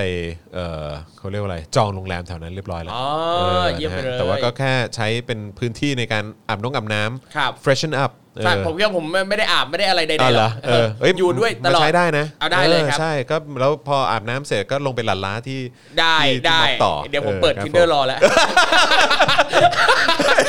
เปิดทินเดอร์รอ เดี๋ยวคุณโหลดบ้างดีกว่า ได้ได้เลยจาน นะฮะเออ แล้วก็มีการแชร์กันด้วยนี่ครับ ครับ นะฮะว่าว่าควรจะใช้ใช้ อ๋อ ไม่ได้แชร์ tinder ฮะ ไม่ที่แชร์คือเขาแชร์ว่าควรจะใช้แอปอะไร อ๋อ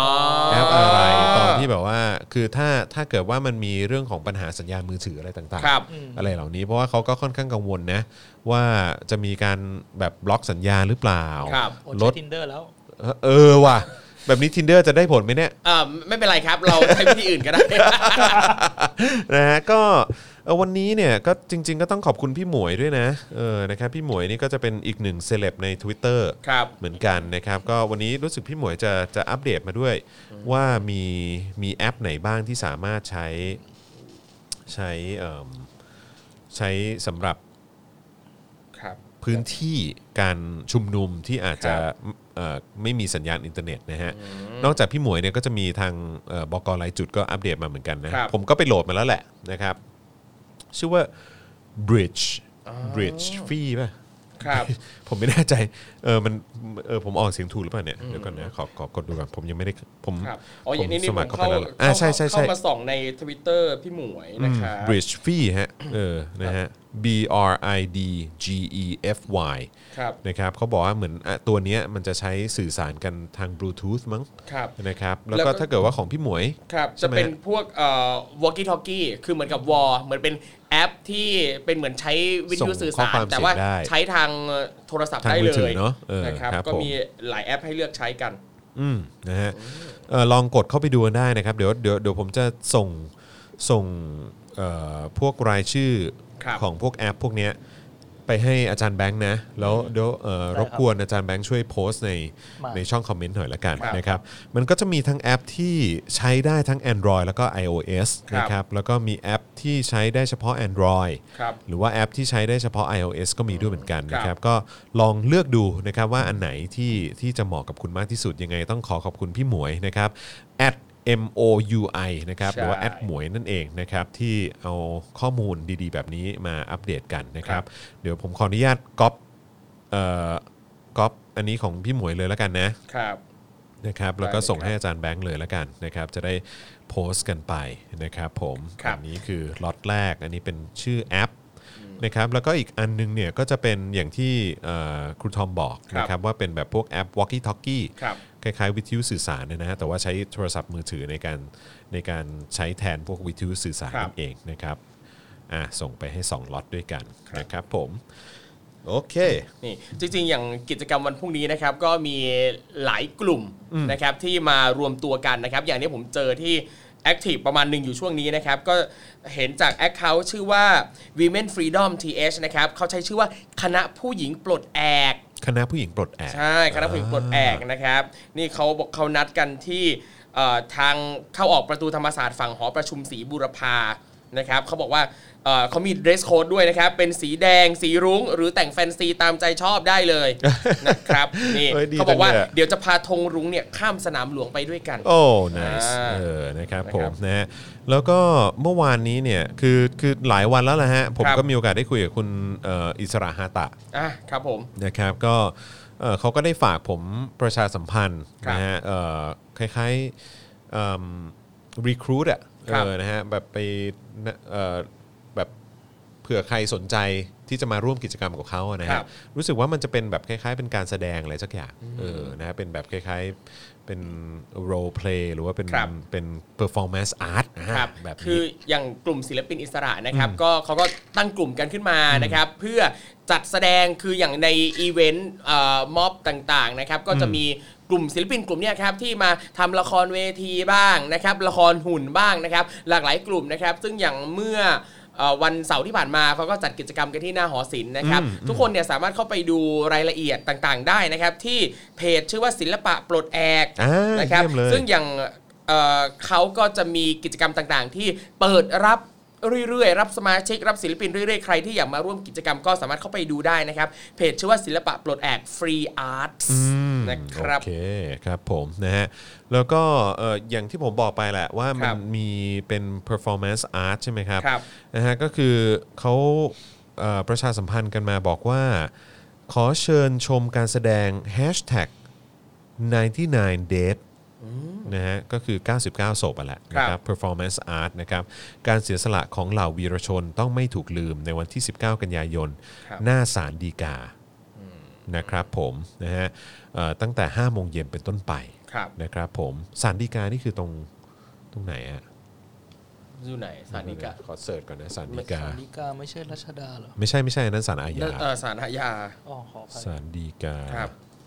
ราชดำเนิน อืม อ๋อ เพราะฉะนันก็ใกล้ ๆ กัน ครับ ใกล้ ๆ กันเนอะเอออ๋อ ก็อยู่ติดสนามหลวงเลยนี่ อืมครับ โอเคนะครับก็ก็เป็นอีกหนึ่งกิจกรรมนะครับที่ถ้าใครสนใจนะครับก็เข้าไปดูกันได้นะครับห้าโมงเย็นนะครับก็ตั้งแต่ 2 โมงอะเนอะก็เริ่มชุมนุมกันแล้วอ่ะ ครับ เออนะฮะก็ใครที่อยู่ใกล้เอ่อศาลฎีกานะครับก็ไปดูการเอ่อแสดง ครับ เอ่อแบบเป็น performance art อันนี้ได้ด้วยเหมือนกัน ใช่ นะครับ ซึ่งอย่างในเอ่อในงานนะครับตรงเวทีเนี่ยเดี๋ยวคิดว่าเดี๋ยวก็น่าจะมีการแสดงจากกลุ่มศิลปินเหล่านี้อีกเหมือนกัน อืมครับ นะครับ เมื่อสักครู่นี้ อ๋อ มีข้อ มีข้อมูลมาเพิ่มคือเออชื่อว่า 99 days ใช่ไหมฮะ99 days performance art เนี่ย แล้วเขาก็บอกว่านอกจากจะมีการพูดถึงไอเหตุการณ์นั้นเนี่ยนะฮะที่มีมีคนตาย 99 ศพเนี่ยนะค ครั รับ บ ก็ยังจะมีการพูดถึงเหตุการณ์ 6 ตุลานะครับเอ่อแล้วก็เรื่องของ Big Cleaning Day ด้วยนะครับ อืมครับผม เก็บละเอียดเลย อ๋อ นะครับ เมื่อเมื่อสักครู่นี้คุณจรได้แจ้งไปครับว่าเอ่อละครที่หน้าสารดีการนี่จะกี่โมง เอ่อห้าโมง อ่ะโอ้ ใช่ไหมห้าโมงเย็นเป็นต้นไป อย่างที่ผมแอบเจอล่าสุดในในในกลุ่มของศิลปินเนี่ยนะครับบอ ค ก รับ ว่าพรุ่งนี้จะมีเวทีศิลปะหน้าสารดีกา ใครอยากเอางานศิลปะใด ๆ มาแสดงก็สามารถทำได้เหมือนกัน อ๋อ นะครับ แล้วก็คาดว่าน่าจะเริ่มเวทีประมาณ5้าโมงนะครับ โอเคครับ แล้วก็ ผม ถ้าใครจะขายของขายอะไรใดๆเกี่ยวกับศิลปะเนี่ยประมาณบ่ายสามก็สามารถวางขายได้ โอ้เยี่ยมเลย ครับ เยี่ยมเลยเยี่ยมเลยนะครับผมนะฮะอ่ะยังไงก็พรุ่งนี้ก็เจอกันได้นะครับ ก็สิ่งที่ควรจะมี ครับ สิ่งที่ควรจะเตรียมไป ควรจะมีอะไรบ้างเราเราเสวนาเรื่องนี้กันหน่อยไหม ได้ค เอ รับ อเพราะว่า ดี ผมก็รู้สึกว่าก็ควรจะเตรียมไปเหมือน กัน ใช่เป็นอุปกรณ์อุปกรณ์ต่างๆ เอ การ อ แต่ง ที่ กาย ที่ อะไร ต้องพ เงี้ ก ยนะ ไปเนอะ ครับ เออ นี่ผมก็เจอมีคนทำเป็นภาพแบบอินโฟกราฟิกอะไรเงี้ยอธิบายเหมือนกัน เหรอ ว่าแบบเฮ้ยเราควรจะเตรียมตัวยังไงบ้างเพื่อความปลอดภัยนะครับ เออเออเออ นี่ผมเจอแบบโอ้โหนี่ไม่แน่ใจเหมือนกันว่าแอคเคาท์ไหนทำนะครับ เออเออเออ คือเขาไล่มาเลยตั้งแต่หัวจดเท้านะครับว่าควรแต่งตัวยังไงเพื่อความปลอดภัยนะครับอ่ะหมวกก่อนนะครับหัวเลยเขาบอกว่าหมวกเนี่ยควรสวมหมวกแข็งหรือหมวกนิรภัย หมวกนิรภัย หรือหมวกกั เลยเหรอ น็อกป้องกันการคว้างปาการกระแทก เฮ้ย โอ้โห แต่ว่า ขนาดนี้เลยเหรอ แต่ว่าอันนี้คือหมายถึงว่า ถ้าเราคาดการณ์ว่าจะมีการ ครับ การสลายการชุมนุมหรืออะไรอย่างเงี้ยเนาะ ครับ เออครับผม โอ้โหแต่เอาจริงก็คิดว่าเป็นภาระประมาณหนึ่งนะ ถ้าต้องสวมหมวกนิรภัย เออก็ หมว ก็ สวมหมว โอเค น็ ก็ แบบนั้นอะ อืมนะฮะอ่าโอเค อ่ะ อันนี้เป็นตัวเลือกละกัน อ่ะเป็น อ่ะ option ตัวเลือกละกันออปชั่น ะแต่แว่นครับเขาบอกว่าแว่นเนี่ยควรใส่แว่นตาแบบที่ป้องกันแก๊สน้ำตาได้ หรือว่าแว่นตาว่ายน้ำเนี่ยก็ช่วยได้เหมือนกัน ก็ แล้ว ถ้า ห้ม ถ้า ใส่ เกิด คอนแทคเลนส์ ถ้าเกิดมีอยู่ ครับ ถ้ามีอยู่ก็ก็ยัดใส่กระเป๋าไปหน่อยละกัน โอ้โห ไอ้ไอ้กระเป๋าไอ้ไอ้แว่นแว่นตากันน้ำอ่ะ ครับ เออ จากประสบการณ์การที่เคยโดนแก๊สน้ำตาเนี่ยนะค เอ้ยต รั อนนั้นคุณไปฮ่องกงปะ ใช่ผมไป อ่ะ ฮ่องกง เออเป็นไง ไปร่วมม็อบฮ่องกงมา เป็นไง นั่นแหละก็อุ้ยมันแสบตามากจริง ทรมานใช่ไหม ทรมานมันแสบตาแบบโอ้โหน้ำตาไหล นี่ขนาดไม่ได้โดนจังๆใช่ไหม ไม่ได้โดนจังไม่ได้โดนจัง คือ ขนด เข้า นั้น เข้าไปในพื้นที่ ใช่ครับเราห่างหลายเมตรอยู่แต่ว่าไอแก๊สน้ำตาเงี้ยมันก็มาถึง ผมโดนทางแก๊สน้ำตาโดนแบบไอรถรถดับเพลิงอะฉีดน้ำใส่อะ จริงเหรอ คุณไปทำอะไรตรงนั้นถึงโดนเขาฉีดน้ำใส่ ผมตั้งใจไปตั้งใจไป ไม่คุณตั้งใจให้เขาคือคุณเข้าไปในตรงที่เขาฉีดเหรอ ไม่อ้ เขาเข้าไปทำไม คืออย่างไม่อย่างอย่างตรงนั้นน่ะ จะเข้าไปดูอ่าโอเคเข้าใจ คือโอ้ผมไปอยู่ในตรงม็อบเลยอยู่ เหรอ ในม็อบเลยเรา โอ้โห คืออันเนี้ยคือ ผมนึกว่าคุณแค่ไปสังเกตการณ์ อ่ะ ไง ไม่ได้แค่สังเกต ไม่ได้แค่ เออ สังเกตด้วย แฝงตัวไปแบบ ไปทำใกล้ที่สุดอะไรเงี้ย นั่นแหละ เอออยากจะได้รับรสชาติ ใช่ ใช่ไหม ใช่ ออ เราอยากรู้ไง เออ เราจะได้เอามาเล่าต่อได้ ไงให้คนป้องกันไง โอ้โหริมรถเลย เออ เออ นั่นแหละ ครับผ โดนหมดแล้ว นอกจากจะรับรู้นี่ยังริมรถอีกเออ ใช่ผมครับ อ่ะ คุณคุณพันธ์บอก เออ อย่าลืมเอากางเกงในไปด้วยนะ โอ้โห กางเกงใน เอาไปทั้งกางเกงในกางเกงนอกเลยนะครับ เออตอน อ่ะ นั้นตอนนั้นเอ่อพี่โรซี่เขาบอกว่าพี่โรซี่เขาเคยไปม็อบที่จาการ์ตามั้ง ครั ห บ รือว่าที่ที่อินโดอ่ะแล้วเขาก็ยิงแก๊สน้ำตาเหมือน ค กั รั น บ แล้วก็ไม่มีคือเขาบอกว่าควรจะมีผ้าชุบน้ำหรืออะไรสักอย่างที่มาล้าง ครั ตา บผม หรือว่ามา ครับ ประคบตาอะไรได้ ครับ แล้วตอนนั้นเขาไม่มีไม่มีผ้าผ้าชุบน้ำ ครับ แล้วรุ่นพี่นักข่าวเอากางเกงในชุบน้ำแล้วก็เอามาประคบให้ แต่ว่ากางเกงในยังไม่ได้ใช้นะ อ๋อโอเค เออ ครับ ใหม่อยู่ใหม่อยู่ ครับ เออครับผมแต่ว่าก็แบบนะ ถ้าเกิดว่าเตรียมของให้มันครบมือหน่อ ค ย รับ ก็จะได้ไม่มีปัญหา อ่ะแต่อย่าง เอออุ อุปกรณ์เหล่านี้ก็คือช่วยได้จริง เออ ๆ นะครับ เออ กางเกงในหรือว่ายกทรงอะไรเงี้ยไม่จริงๆ ทำอะไร ไม่ ย ใช่ กทรงทำอะไร ไม่คืออ่ะผมทำผมทำรายการ Survival Trip แล้วก็ เออ เคยมีเคสหนึ่งครับเขาไปที่บาหลีแล้วก็เขาตกเขาแล้วก็จมูกแตก เออ สิ่งที่เขาเอามาใช้ซับเลือดอ่ะคือเป็นยกทรง อ๋อเหรอ ใช่ อันนั้นน่ะช่วยชีวิตได้ คือเมื่อถึงสถาน แต่ กาอัรณ์ นนั้นคือต ฉุ ก กเฉินน่ะ เขา อ่ะ อันนี้อยู่อันนี้อยู่สนามหลวง มันก็เผื่อถ้าฉุกเฉินจริง อ๋อ ๆ ถ้าเราไม่มี โอเค จริง เออ ๆอ่า ครับ เราก็ ผม ต้องยอมใช้อะไรแบบนี้ เออใช้แบบว่าเอ่อยกทรงในการแบบเขาเรียกว่าอะไรนะเอ่อใส่แทนหน้ากากอนามัย ใช่ใช่มันก็ใช้ได้อ่ะแล้วก็มีหลายคนเขาก็ โอ้ตายละ แนะนำให้ใช้แบบนี้เพราะอย่าง อ๋อเหรอ ไอ้ เออ ใช่ใช่ เอ โห อ อาจาน ไม่รู้ ไม่คือ เออ เนี่ยไม่เคยไปแบบอบรมหนีไฟเปล่าเคยเปล่า ไม่เคย ผมเคย จริงเหรอ ใช่คืออย่างที่คอนโดเขาจะมีมาทุกปีมีเจ้าหน้าที่มาอบรมเรื่องหนีไฟ ผมรู้สึกแย่มากเลยนะ ทำไม อแว่า ครับ ทุกครั้งที่เวลาเขาบอกพรุ่งนี้มีการซ้อมหนีไฟเวลานี้เวลานี้หรือว่าแบ ครับ บ ที่แกรมมี่อย่างเงี้ย อ่ะ ตอนสมัยก่อนที่แบบ ครับ ทำแกรมมี่เขาก็จะมีแบบว่าเดี๋ยวจะมีอบรมเอ่อเรื่องของอัคคีภัย ครับ วันนี้วันนี้นะครับ หนูก็โอ้วันนั้นกูไม่ว่างตลอดเลย กูก็จะหนีไปตลอดเลย ไม่คือแบบ ไอ้ เอ้ย ทอมนี่น่ารักมากนะ ถ้าว่าง ไป ผมก็ เข้า มา ไปเข้าด้วย เข้ามัน เออ คือความปลอดภัยของทุกคนไง โอเค เออ ผมรู้สึกรู้สึกกูแม่งโอ้โห เอาจริงๆเราเราต้อง โอเค ไม่แล้วคือคุณเจ้าหน้าที่เขาก็ เออ บอกไงว่า เอ้ยมันสามารถใช้อุปกรณ์อะไรบ้างที่จะชุบน้ำเพื่อจะแบบโปะจมูกเราเพื่อให้เราปลอดภัย แล้วบอกว่าถ้าหาอะไรไม่ได้แล้วจริงๆอ่ะเอ่อยกทรงเนี่ยคือเป็นสิ่งหนึ่งที่เอามาช่วยได้ เพราะว่ารูปทรงเนี่ยมันมีความเป็นกระเป๋อมันจะแบบมีนั่นนี่นู่นอะไร แล้วมัก็มี ต่างๆ ค เนี่ย ล้ายๆเป็นฟองน้ำอะไรอย่างเงี้ย ใช่ เออ ใช่ อุ้มน้ำได้อุ้ม ใช่ น้ำได้ แล้วจะบอกว่าอย่างไอ้หนีไฟเนี่ยนะ เออ เมื่อก่อนสมัยเรียนสมัยเป็นนิสิตอยู่ที่หอใน เออ มหาวิทยาลัยสีชมพู เออ แล้วก็สีอื่นๆอี ครับ กมา ผมกมาย ครับผม เออนั่นแหละ แล้วคือทุกปีทุกแทบจะทุกเทอมเลยเขาจะมีอบรมหนีไฟ เออ แล้วคนที่มาเข้าร่วมกิจกรรมหนีไฟของหอในจุฬาเนี่ย คือเหมือนกับเอาจริงมีแค่เศษติ่งน้อยนิดมากที่มาร่วมกิจกรรมนี้ เพราะอยากจะได้ความรู้เกี่ยวกับการหนีไฟ เพราะอีก 99%คือมองว่านี่คือกิจกรรมที่ทุกคนจะสนุกสนาน เย้แล้วมันหนีไฟกันแล้วก็ตัวแบบแต่งตัวแบบบางคนแบบนุ่งกระโจมอกนุ่งผ้าเช็ดตัวนุ่งผ้าขาวม้าถือขันแปรงฟันแต่งหน้าทั้งหมดเลยคือเหมือนกับแบบเป็นงานแฟนซีอะ แบบเฮ้ยต้องมาสนุกต้องมาสนุกกันแบบอะไรวะอะไรเงี้ย เอ้ยแต่อย่างน้อยก็มันก็สร้างสีสันให้กับกิจกรรมได้ ใช่ เออ ก็สร้างสีสัน โอเค แต่นี่คืออบรมหนีไฟ ซีเรียสนะเว้ย เออ ซีเรียสนะเว้ย ซีเรียสเนี่ยคุณต้องเข้าร่วมบ้าง ไม่ใช่เอาแต่หนี ผมชิ่งตลอดเลยรู้สึกผิดเลยวะเออกูชิ่งตลอดเลยจริงๆ โอ้โห แล้วอย่างคอนโดผมมันจะชิ่งเนี่ย เอาจริงคือลำบากนะ อ่าฮะ เวลาที่เขาจะจัดอบรมหนีไฟหรือว่าประชุมลูกบ้านอะไรเงี้ย อ่า เพราะว่าจุดที่จัดประชุมอ่ะเขาไม่ได้ใช้ห้องประชุมนะครับ เอ้า มาจัดตรงล็อบบี้ตรงทางออก อ๋อลานลานด้านหน้าเลยใช่ไหม ออตรงคือแบบถ้านั้นแปลว่าถ้าใครจะออกจากคอนโดในช่วงที่มีกิจกรรมนี้ต้องเดินผ่านฝูงชน คน ที่มาประ ค ชุม นโดดเด่นคนโดดเด่น ใช่ใช่ มึงมึงไม่แคร์แบบความปลอดภัยส่วนรวมใช่ไหม ใช่ ดังนั้นเราก็ต้องออกก่อนที่จะมีประชุม นั่นไง ก็นั่นไง นั่นคือเหตุผลที่ทำไมผมถึงไม่อยู่ อ่ะโอเคนะครับอ่ะหมวกแว่นหน้ากากหน้ากากก็เตรียมหน้ากากอนามัยไปนะครับ อ่า นั่นนี่นู่นนะครับ อ่าฮะ แล้วก็บอกว่าเสื้อกางเกงนะครับ นี่เขาบอกว่าควรสวมเสื้อแขนยาวที่ปกปิดตัวได้หมดนะครับลวดลายไม่โดดเด่นนะครับ หรือว่าใช้ปลอกแขนแทนเพื่อปกปิดรอยสักไฝปานที่แสดงเอกลักษณ์ อ๋อ เดี๋ยวจะแบบถ้าโดนเก็บภาพโดนอะไรพวกนี้บางที ใช่ อาจจะโดนตามได้ใช่ไหม ใช่ครับ เออเออ แล้วก็คือบางครั้งเนี่ยเราอาจจะเจอแก๊ส หรือเจออะไรที่ทำให้ระคายผิว แสบ ได้ เออ ใช่นะครับ ใช่ ต้องระวัง ใช่ นะครับ ใช่ใช่เห็นด้วย แล้วก็ต้องสวมกางเกงที่วิ่งได้คล่องตัวนะครับ เขียนเบอร์ติดต่อฉุกเฉินติดตัวไว้ด้วย เออก็ดีนะ เออเพราะเราไม่รู้เลยว่าอาจจะเกิดอะไรขึ้นบ้าง เรา ใช่ อาจจะสลบหรืออะไร หมดสใด ติขึ้นมาเนาะ ใช่ครับ ครับ ๆอ่ามีนาฬิกานะครับมีร่มเขาบอกว่าร่มใช้ป้องกันแก๊สน้ำตาลและกระสุนยางได้นะ เออ ครับ ก็จริง เออนะครับ เออ เออไม่ไม่เคยไม่เคยนึกว่าร่มจะมีคุณประโยชน์ด้านนี้ในการ เ ป้องกันอะไรพวกนี้ด้วยนะครับ ใช่ใช่ อ่ะกระเป๋าสะพายหลังเขาบอกว่าอ่ะมีน้ำเปล่า ขนมให้พลังงาน อืม ลูกอม อืม นะครับแต่จริงๆในม็อบเนี่ยก็จะมีมีแจกอยู่ทั่วไปอยู่แล้วด้วย อืมอืม นะครับแล้วเขาบอกว่าแนะนำให้พกกล้วยตาก กล้วยตากเหรอ ใช่ เพราะว่า คือกล้วยตากมันชิ้นเล็กๆแต่มันอิ่มนาน อ๋อ มันอิ่มมัน เกลื อยู่ ฉุก ท้ เฉิ อง ใช่มันอยู่ท้องมันอยู่ท้องนะครับ โอเโอ นี่เขามีกับแบบกาดอกจันเลยนะแนะ เจ๋ นำ ง กล้วยตาก ว่ะ นะ เอออ่ ่า เออเออ มีเงินสดจำนวนหนึ่งนะครับ อ่าฮะ มีโทรศัพท์บัตรประชาชนยาประจำตัวผ้าอนามัยสำคัญมากนะครับสำหรับคุณผู้หญิงนะครับทิชชู่เปียกผ้าเปียก ผ้าเชือก อุปกรณ์ปฐมพยาบาลเบื้องต้น แล้วก็น้ำล้างแก๊สน้ำตา นี่คือเผื่อไว้เขาแนะนำว่าเอ่อใช้เป็นเบกกิ้งโซดา6ช้อนต่อน้ำ450มิลลิลิตรอืม แต่ว่าแต่ว่าอันนี้ก็คือเอาไว้ล้างแบบถ้าถ้าโดนตัวโดนอะไรอย่างงี้ใช่ไหม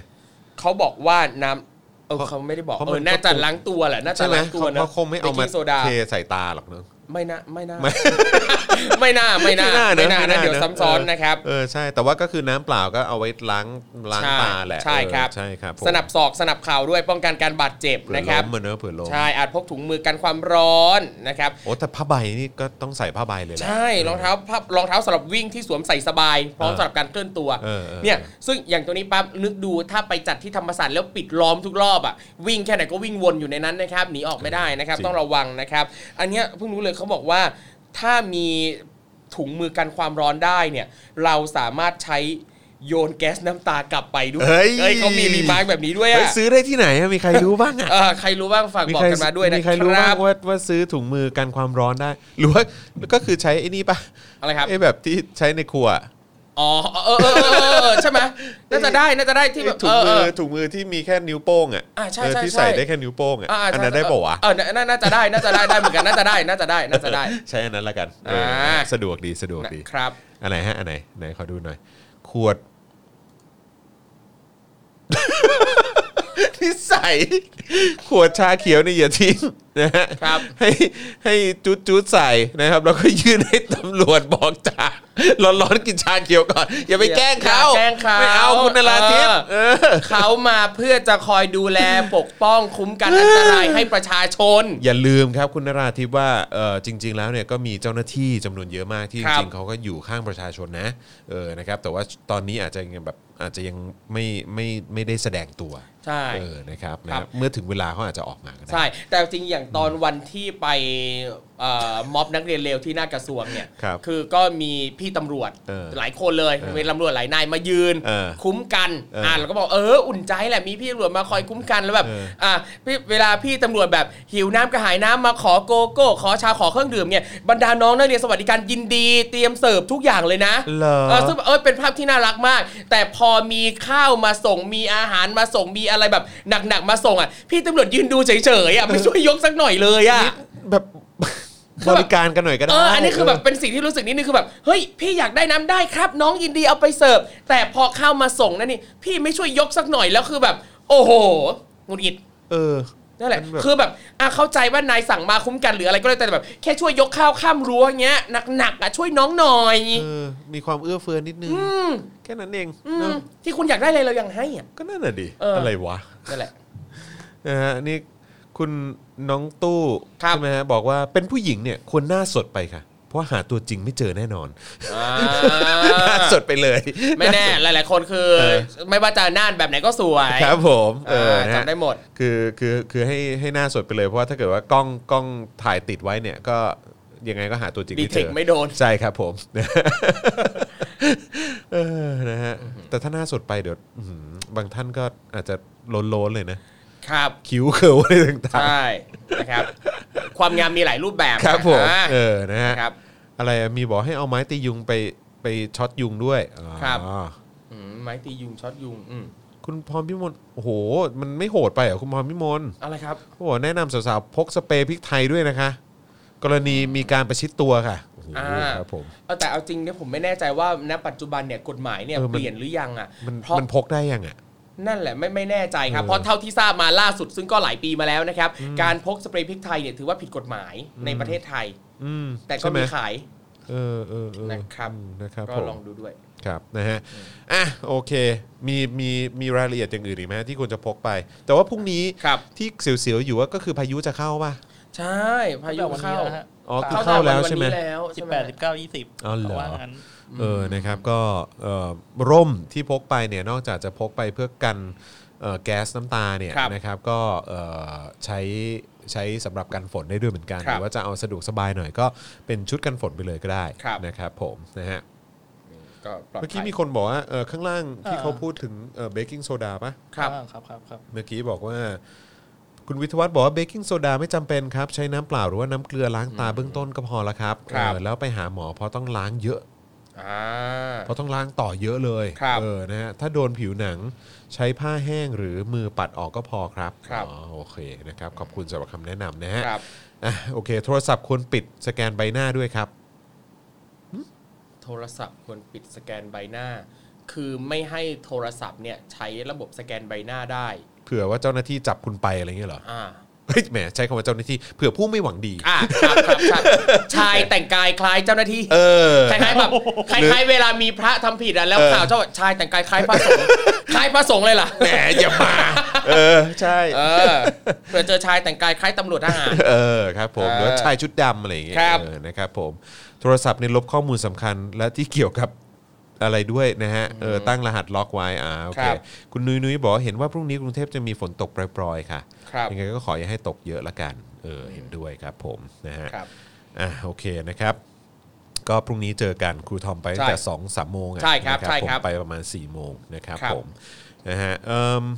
อีกหนึ่งเรื่องที่เอ่อขอเสริมหน่อยละกัน ครับ นะครับก็คือเอิ่มกระบวนการยุติธรรมไทยก็มีการขยับตัวที่เร็วขึ้น อ่ะ เพิ่มเติมนะครับอายการมีมติเอกฉันท์นะครับ สั่งฟ้องฮะ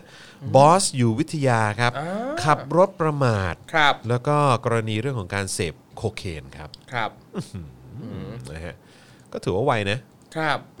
สั่งฟ้องแล้วยังยังไงต่อบ้างนะครับ ก็ อยากรู้จัง ละละละละละ ขออ่านอ่าน หลายปีอยู่เหมือนกันนะครับนะฮะ ครับ เขาบอกว่า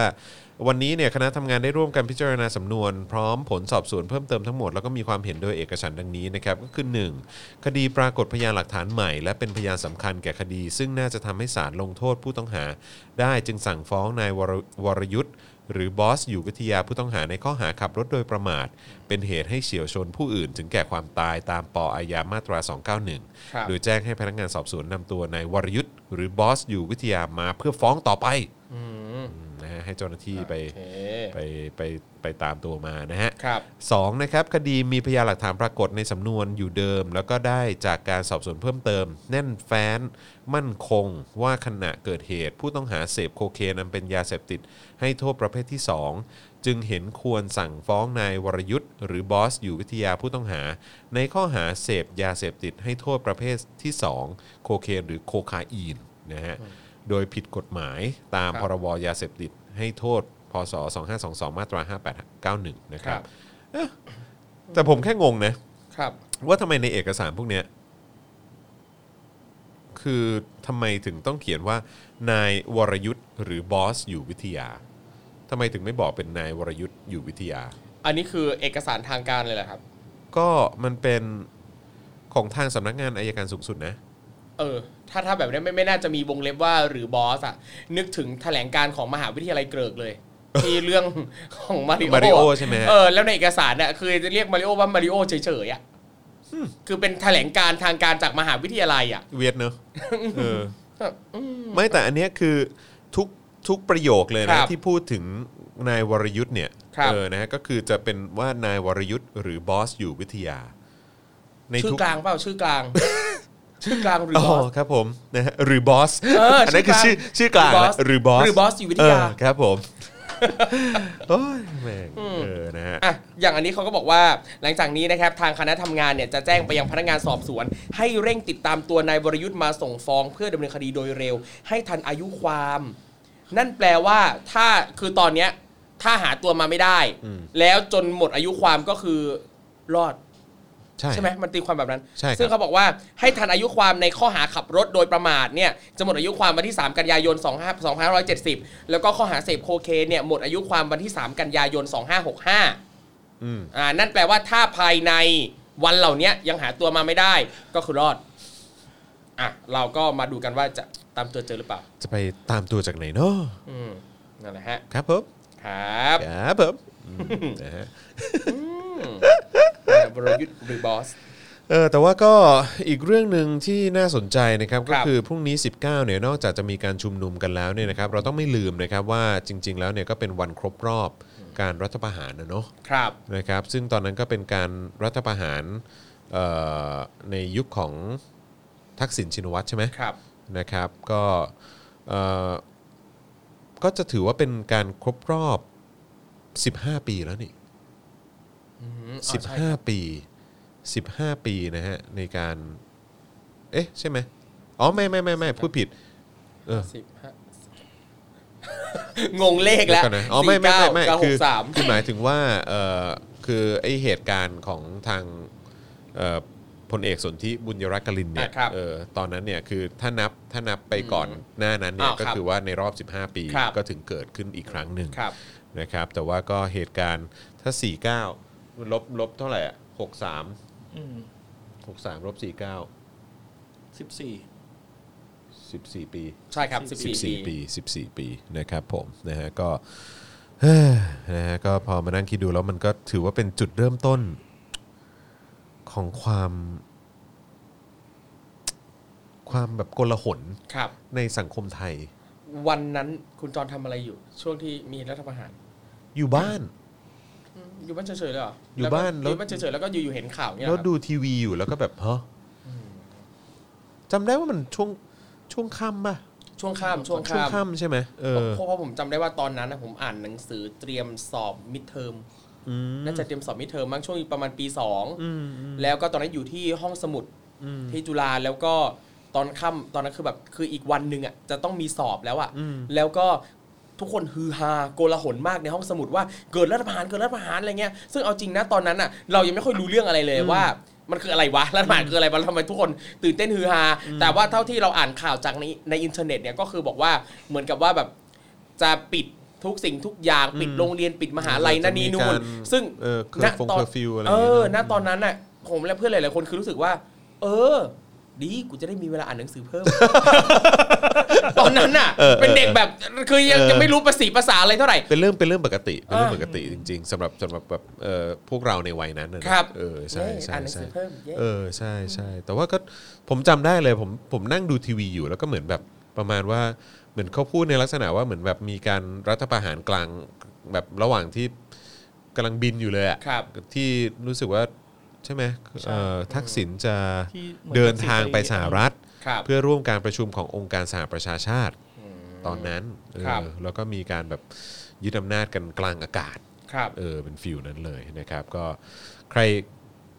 ใครใครจำเหตุการณ์ตอนนั้นได้บ้างอ่ะ ครับ เออลองลองส่ง คน ข้อ รับ ความ อา เข้า หาร มาก็ ตอน ได้นะ กี่โมงอ่ะ ผมจำได้ว่าช่วงช่วงค่ำๆะ ตอนค่ำตอน ตอน ค่ำน่าจะ ค่ำ ประมาณสักสองทุ่มมั้งครับ ถ้าจะไม่ เออ ผิดนะ ทุ่มครับ สอง ม นอน ประมาณ เร็วเหรอ นั้น ทำไมผมรู้สึกว่าตื่นเช้ามาแล้วว่า ถึงเพิ่งรู้ว่ามี มึง รัฐป เปิด ระหาร เพลงอะไรกันวะ เออ เออเอ้ยเอ้าทีวีเป็นไรทำไมมีแต่เพลงทหาร เออทำไมถึงมีแต่เพลงทหารใช่ไหม เออ เออง งเออ ผมนอนอยู่ที่หอที่มทรังสิตตอนนั้น ครับ เออ นะฮะ มีคนพูดถึงสนที่ลิ้มนะฮะ เออ เกี่ยวกับเหตุการณ์ครั้งนั้น เออตอนนั้นมีคนไปแดกข้าวมันไก่ เออ อะไรอย่างเงี้ย เออ ครับ นะครับ ก็ถือว่าเป็น อ๋อ นั่นไงคุณรดาบอกว่าตอนทุกคุณรดาบอกว่าทุ่มหนึ่ง คุณเครซี่เมคเซนส์บอกว่าสองทุ่ม ครับ แต่ของคุณสุกัญญาเนี่ยน่าสนใจมาก วันนั้นไปเมาอยู่แถวทองหล่อสี่ทุ่มเจ้าของร้านมาบอกน้องเขารัฐประหารแล้วนะ คือกำลังนึกภาพแบบกำลัง เออ ตึ้งตึ้งตึ้งตึ้งอยู่พอดีอ่ะ เแล้วเขา ฐบประ อก หร ว่าคืออะไรยังไง แล้วจอทีวีในผับก็จอมืด เออ อืม ครับผม อื้อหือดูเห็นไหม เดือดร้อนทุกภาคส่วน ขนาดว่าคนไปเต้นอยู่ที่ผับยังเดือดร้อนเลย ครับผมเออ ม นะฮะก็ทุเรศนะฮะ กับ ครับ การที่ประเทศไทยเนี่ย ต้องชิบหายเพราะเพราะทหาร ครับ อืมนะฮะกับกับการรัฐประหารเนี่ย ครับ ไม่ว่าจะเป็นของสนธิบุญรักกลินนะครับ ซึ่งซึ่งตอนนั้นเนี่ยก็ก็เหมือนว่าก็มีข่าวเมาส์อะเนอะ ครับ ใช่ไหมว่าเหมือนเหมือนเอ่อที่รัฐประหารเพราะว่าตัวเหมือนตัวเองจะโดนปลดใช่ไหม ครับ ได้ยินมาเหมือนกันได้ยินมา ค เห รับ มือน ผ กัน มนะฮะแล้วก็อีกเหตุการณ์หนึ่งก็คือประยุทธ์จันทร์โอชา ครับ ที่รัฐประห ารเอ่อแบบหลังจากในยุคสมัยของยิ่ง ครับ รักษณ์อะเนอะเออก็ก็เป็นอีกหนึ่งความทุเรศที่เกิดขึ้นใน ใช่ ช่วงชีวิตเราเนอะ ใช่ ตลกมากเลย คือจริงๆเอ่อที่ แล้ว ความ ของ ทุเรศเกิด แล้ว ขึ้น ตอน เรา ตอนห้าสามอ่ะ ตอน 53ทำไมฮะ มีมีรัฐทหารด้วยไม่ใช่เห ไม่ รอ เฮ้ย 53 ไม่ได้รัฐประหาร อันน่ะ 53 ไม่ได้รัฐประหาร ไม่รัฐประหารหรอ ไม่ได้รัฐประหาร อ๋ออันแค่เคอร์ฟิวเฉย เออแค่ ครับ 49เออตอน 53 คือสอชอไง ๆอ๋อ เออ เราสงสัยเคอร์ฟิวเฉยๆ ใช่ ครับ ใช่ใช่ จำได้ ใช่ นั่งกินเนื้อย่างดูว่าโดนเจ้าของร้านไล่เหมือนกัน ไล่เหมือนกัน เออครับผม เนี่ยขัดขวางความสุข เออ อ๋อนี่คือความสุขที่เอาไป แล้วก็ยังไม่คืนซะที การ ที่ กิน บอกว่าจะคืนความสุขคือ ครับ คืน ผม เนื้อย่างเนี่ย ทำอะไรของการกินเนื้อย่าง เอาเนื้อย่างก็กลับมาเออ ใช่แล้ว ครับผม ซึ่งก็ยังไม่ได้คืน ผมมีคนจำได้ว่านั่งดูสารแนโชว์อยู่ โอ้โห โอ้โหเออนะฮะ สมัยที่เขายังอยู่กันครบสามคนปะ ครับ อื้อหือ เออสามคนเออใช่ นานขนาดนั้น คุณนราที่บอกห้าสามนี่ไล่ยิงเฉยๆไม่ไม่เฉย ไม่ ครับ เฉยเฉยๆไม่คเฉย รับ เฉย ตายเยอะนะฮะเออ อืม ช็อกมากตอนนั้นนะ ครั ฮะ บ จำได้ค่ะ ตอนนั้นเล่นเพิร์ชอยู่ในในในเออข้อความข้างบน เล่นเพิร์สเหรอ เออกำลังสมัยนั้นยังมีเล่นเพิร์สกันเหรอ เออเขาบอกกำลังเล่นเพิร์ชกับพี่ๆในห้อง Ragnarok พี่ๆในห้องดีใจกันมาก แถมแซะพ่อกับแม่เราว่าเป็นยังไงล่ะ สุดท้ายไอ้แมวก็ไปละ ตอนนี้เหรอ อัปเดตชีวิตพี่ๆเขาล้มละเลระเนระนาดปากเงียบเหงามากเออครับผม โอ้โหเพิร์สคิดถึงเพิร์สเล เพิ ย ร์ช ICQ เนอะ ใช่ ICQ เขาบอกว่า High Five ใช่ แต่ อ่า ICQ เนี่ยผมแบบเป็นมาเริ่มใช้อินเทอร์เน็ตเนี่ยเป็นช่วงท้ายของ ICQ แล้วนะ อ่าคุณไป M แล้วใช่ไหม ใช่ผมมา M- MSN, MSN แล้ว ใช่ครับ เออครับผมนะฮะนี่ไงสมัยนั้น MSN แล้ว ใช่ อ๋อครับผม รอดูใครออน มันแล้วแต่ไง มันแล้ ควรับ แต่ว่าเออแบบใครใครยังอยู่แบบว่าเพิร์ชมันจะเป็นห้องป่ะ เป็นห้อง เป็ เป็น น ห้ ห้ อ อง ง ใช่ไหมแล้ว ICQ ก็ เป็นเบอร์ ใช่เป็นที่มันเป็นเลขเลขเยอะๆ ป็ อะ นเลข ICQ เยอะ อะ ๆ เล อะ ข ไรป เย ระ อะ มาณนั้นนะเออแล้วก็หลังจากนั้นก็เป็น MSN อะไร ค อ รับ ย่างนี้เออ ๆเพิร์ชนี่ก็ สารแนโชว์ที่คุณจอมเป็นพิธีกรปะไม่ใช่ฮะ ไม่ใช่ น่าจะคุณวิลลี่นะฮะ เอ เอ อ อคุณวิลลี่นะฮะ ใช่ เออครับ คุ ผ ณ ม จอนเนี่ยสารแหนเฉย ครับผม ใช่ครับผมเอออันนั้นอันนั้นคืออุปนิสัย อ๋อโอเค นะฮะแหมคุณธีระ ICQ คืออะไร ๆอุ้ยไม่แต่ แต่ผม น้อง ก็ ธี เห็ ระ นใจ เมื่อ ผมเห็น กี้เขา ใจ บอกว่าตอนรัฐประหาร 2549 น้อง 9 ขวบนะ เออว่ะ เออใช่ใช่ อืม ไม่คุณธีระเวลาคุณธีระเม้นท์เนี่ยคุณธีระดูเป็นผู้ใหญ่ไง ครับ เออครับผมก็เลยคิดว่าคุณธีระใกล้เคียงกับ โอ้ เรา โห ใช่ แล้วตั้งแต่ตอนตอนต้นนะที่พูดถึง tinder นะ แล้วคุณ เออ ธีระมา เออ เล่น tinder หาลำไยหรือเปล่า คืออะไร ตั้งแต่ตอนตัดยมคำอ่ะ แล้วคุณได้เจอลำไยตัวจริงยัง ยังไม่ได้เจอเลย ยั ยัง ง ไม่ ไม่ ได้ ได้ เจ เจ อ อ เล เลย ย เออคุณต้องเจอเขาหน่อยนะ ได้ เออครับผม นะฮะอ่ะโอเคนะครับ นี่เรา ครับ ไลฟ์กันมาชั่วโมงครึ่งละ ครับผม นะครับผมนะฮะ อ่ะขออนุญาตให้ข้อมูลเพิ่มเติมนะครับ เชิญ ว่า ครับ สำหรับชาวต่างชาตินะ ค ค รั รั บบ พี่น้องชาวไทยที่อยู่ต่างชาตินะครับ ถ้าอยากจะร่วมกิจกรรมเนี้ยที่ต่างประเทศเนี่ย ก็มีใช่ไหม จัดเหมือนกันนะครับ อ่ามี มีหลายที่เลยนะครับ อย่างไต้หวันนะครับก็ที่ซิมเหมินติงนะครับ อืม นะตอนประมาณ5้าโมง อัน นะค นี้ รับ เป็น MRT ของเขาใช่ไหมฮะ ใช่ครับ เป็น ผม รถรถใต้ดินปะ ใช่ครับใช่ครับ ใช่ไหมฮะ ที่เอ่อโตเกียวก็มีนะครับที่บริเวณรูปปั้นฮาจิโกะอืมน่ารักนะครับฮาจิโกะนะครับรอ ผม เจ้าของนะครับ ครับ ที่ปารีสก็ที่ Place de la Place de la République อ่านะครับที่แวนคูเวอร์นะครับก็ที่ Vancouver Art Gallery นะครับนะครับอ่าที่สถานีเวสต์จอร์เจียนะครับ แวน อ่า คูเวอร์ก็แคนาดา ครับผม อ่าโอเค ที่อ่าแคนาดามีอีกจุดนะครับวินิเพกนะครับที่ริมทะเลสาบวินิเพก โอ้ นะค โห รับ ดูสถานที่ ดูดีนะ ดูสถานที่ ต้องสวยอะ แม่ ภาพต้องสวยงาม ครับผม เอ่อที่นิวยอร์กนะครับจัดที่ Royal Thai Consulate General ฮะ ไม่เถอะนะครับ ล่ะ Royal Thai Consulate General โอ้ เอ โอ้ อ โอ้โอ้ นะครับ โอ้เออ ที่โคโซโวครับพริสติน่าครับที่นิวบอร์น ฮะที่โคโซโวด้วยเหรอ อ่า เฮ้ย ยังไงล่ะ โ เยอรมันก็มีนะครับพี่ครับ อ้โหเมืองไหนฮะ เบอร์ลินนะ อ๋อเบอร์ลิน ใช่ โอเค ที่ Brandenburger Tor อ๋อ นะครัครับบผม อ่ะ แหม่ แหมเขาใช้ชื่อว่าเยอรมนีขยี้เผด็จการนะครับ ครับผม อ่าเห็นเห็นที่เยอรมันมีแถมมาอีกที่หนึ่งอะฮะ ที่ไหนฮะ ที่ฮัมบวร์ก อ๋อ อ๋โออเค น่าสนใจนะครับนะต้นกำเนิดแห่งแฮมเบอร์เกอร์นะครับ ก็ ครั ต้อบ งที่ ผม เมืองนี้นะครับ ครับผม สต็อกโฮมนะครับสต็อกโฮมนะครับที่โอเดนแพลนนะครับ ครับผม โคเปนเฮเกนนะครับที่โอ้โหอ่านไม่ออกนะครับ ฮะ เดนิสพลาซัน นะครับสักอย่างนะฮะ ออกเสียงยาก ออกเสียงยากออสโลก็มีครับออกเสียงยากเหมือนกันนะ ครับผม ออกเสียงยากเหมือนกันนะครับลองหาข้อมูลเพิ่มเติมที่เฮลซิงกิก็มีนะครับ โอ้โห ที่ลานข้างสถานีรถไฟเฮลซิงกิ ครับผม นะครับ เออ ซิดนีย์ก็มีครับที่ซิดนีย์ทาวน์ฮอลล์ โอ้ นะ ยเยี่ยคม รับ เยี่ยมมาก โกโคสออสเตรเลียเหมือนกันนะครับ ที่หาดเซิร์ฟเฟอร์สพาราไดส์นะครับ ที่เวลลิงตันก็มีครับ โอ้โห อ่า โอ้ยดีใจจังเลยอ่ะ ครับ เนอะไม่ใช่แค่ในไทยเนอะ ใช่ เออแล้วก็หลาย ๆ ครั้งก็เรามักจะได้ยินเนอะแบบ ครับ เหมือนแบบเอ่อคนไทยที่อยู่ต่างประเทศอ่ะก็จะ ครับ แบบว่าเนี่ยทำไมไม่รักลุงตู่ทำไม ครับ ไม่นู่นไม่นี่อะไรเงี้ย ครับ แต่เขาอยู่นู่นนะเนอะ ใช่ เออครับผม เยอะมากแบบโอ้โห แบบ ใช่ ฟังแล้วหงุดหงิดเนี่ยไม่มีที่ไหนจะดีเท่าเมืองไทยบ้านเราอ่ะพี่กลับมา ใช่ พี่กลับมา มึ งกลับมาสิ อยู่นี่ เออแล้วหลายคนเลยนะที่แบบ ว่า ไม่มีที่ไหนดีเท่าเมืองไทย แต่ว่ามึงได้แบบซิติเซน เอ ที่ อ ประเทศนั้นไปแล้ว ใช่บางคนถือพาสปอร์ตสองเล่มสามเล่ม อย่ามา อื เออใช่นะครับผม พี่กลับมาก่อน อืม นะครับ ครั ก บ ลัผมบาม ก่อน นะ เนาะ ฮะอ่ะโอเค เฮ้ย นี่ ครับ มันมีข่าวเมาส์มา ว่าว่าอะไรอี บอกว่า เขเมาอีกแล้วเนี่ยสารแหนโชว์ของจริง บอก ว่าเออเหมือนแบบการรับปริญญา ครับ ที่ของทางจุฬา ครับ มีคนแบบขอแบบไม่ไม่เข้าไม่เข้ารับพระราชทานปริญญาบัตรอะ ครับ เยอะมากอะ อื เอ ม อนะฮะแต่ว่าโอเค อันนั้นอันนั้นก็ก็เป็นเรื่องเป็นเรื่อง ครับ ที่ว่าเป็นสิทธิ์ของแต่ละคนใช่ไหม เอาจริงคืออย่างตอนสมัยผมรับปริญญาที่จุฬาเนี่ย ต้องจ่ายเงินไหมฮะ อืมจำได้ว่าจ่ายจำได้ว่าจ่ายหลายอย่างมากเลย ทั้งค่าชุดค่ารูปค่านั่นนี่นู่นต่างๆ รวมแล้วก็หลายอยู่ อ่าฮะ หลายอยู่หลายอยู่ เออนะฮะ อืมแต่จำไม่ได้ว่าถ้าไม่เข้ารับอ่ะ ต้องแจ้งเขาหรือเปล่า เนี่ ต้อย งบอกหรือเปล่า คือเขาก็บอกว่าเหมือนแต่ละคณะเขาก็มีการบอกด้วยว่าต้องต้องให้ระบุนะ ครับ ต้องบอกเหตุผลว่าทำไมถึงไม่เข้า อืม โอ้โห อืม ทำไม เห็ อ่ะ นด้วยเหรอสมัยก่อนไม่ต้องนะ อืมใช่ผมคุ้นๆว่าตอนสมัยผมอ่ะไม่ไม่ไม่ไม่มี เออ หรืออาจจะเพราะว่ากระแสมันยังยังยังไม่ได้จะเยอะอะไรขนาดนี้แบบ คือคนส่วนใหญ่ก็เข้ารับปริญญากันโดยที่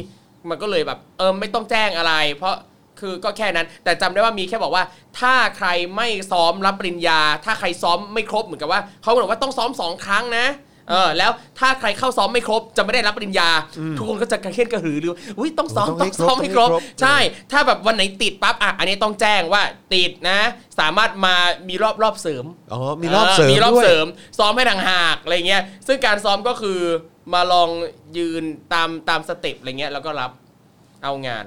เอ่อเขาเรียกว่าเอางาน แต่เดี๋ยวนี้การการเอางานเนี้ยเขาไม่ต้องไม่ต้องกระดกมือแล้วนะ คือให้หยิบได้เลย อ๋อ เพื่อที่ว่าจะได้ประหยัดเวลา เร็วขึ้น ใช่ครับเป็นกฎออกมาเลย อ้อเหรออ๋อคือกลายเป็นว่าตรงนั้นก็กินเวลาด้วยเหมือนกัน ใช่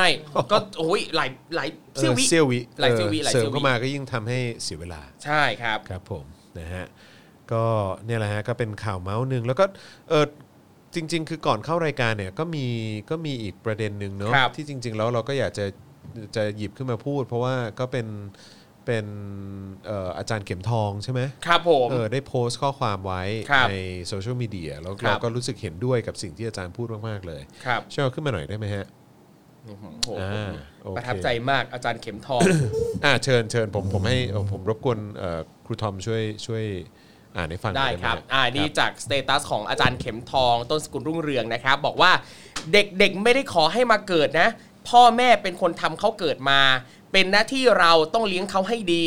ไม่ใช่หน้าที่เขาต้องมากตัญญูขอบอกขอบใจที่พ่อแม่เอาเขาเกิดมาบนโลก อืม ถ้าคนรุ่นพ่อรุ่นแม่ทำหน้าที่ตัวเองได้ดี เขาเกิดมาในสังคมที่มีอนาคต นักเรียนก็คงไม่ต้องออกมาประท้วง ไอ้ขู่ตัดน้ำตัดข้าวตัดเงินตัดที่อยู่ทำตัวเป็นทหารพม่าดำเนินนโยบาย 4 ตัด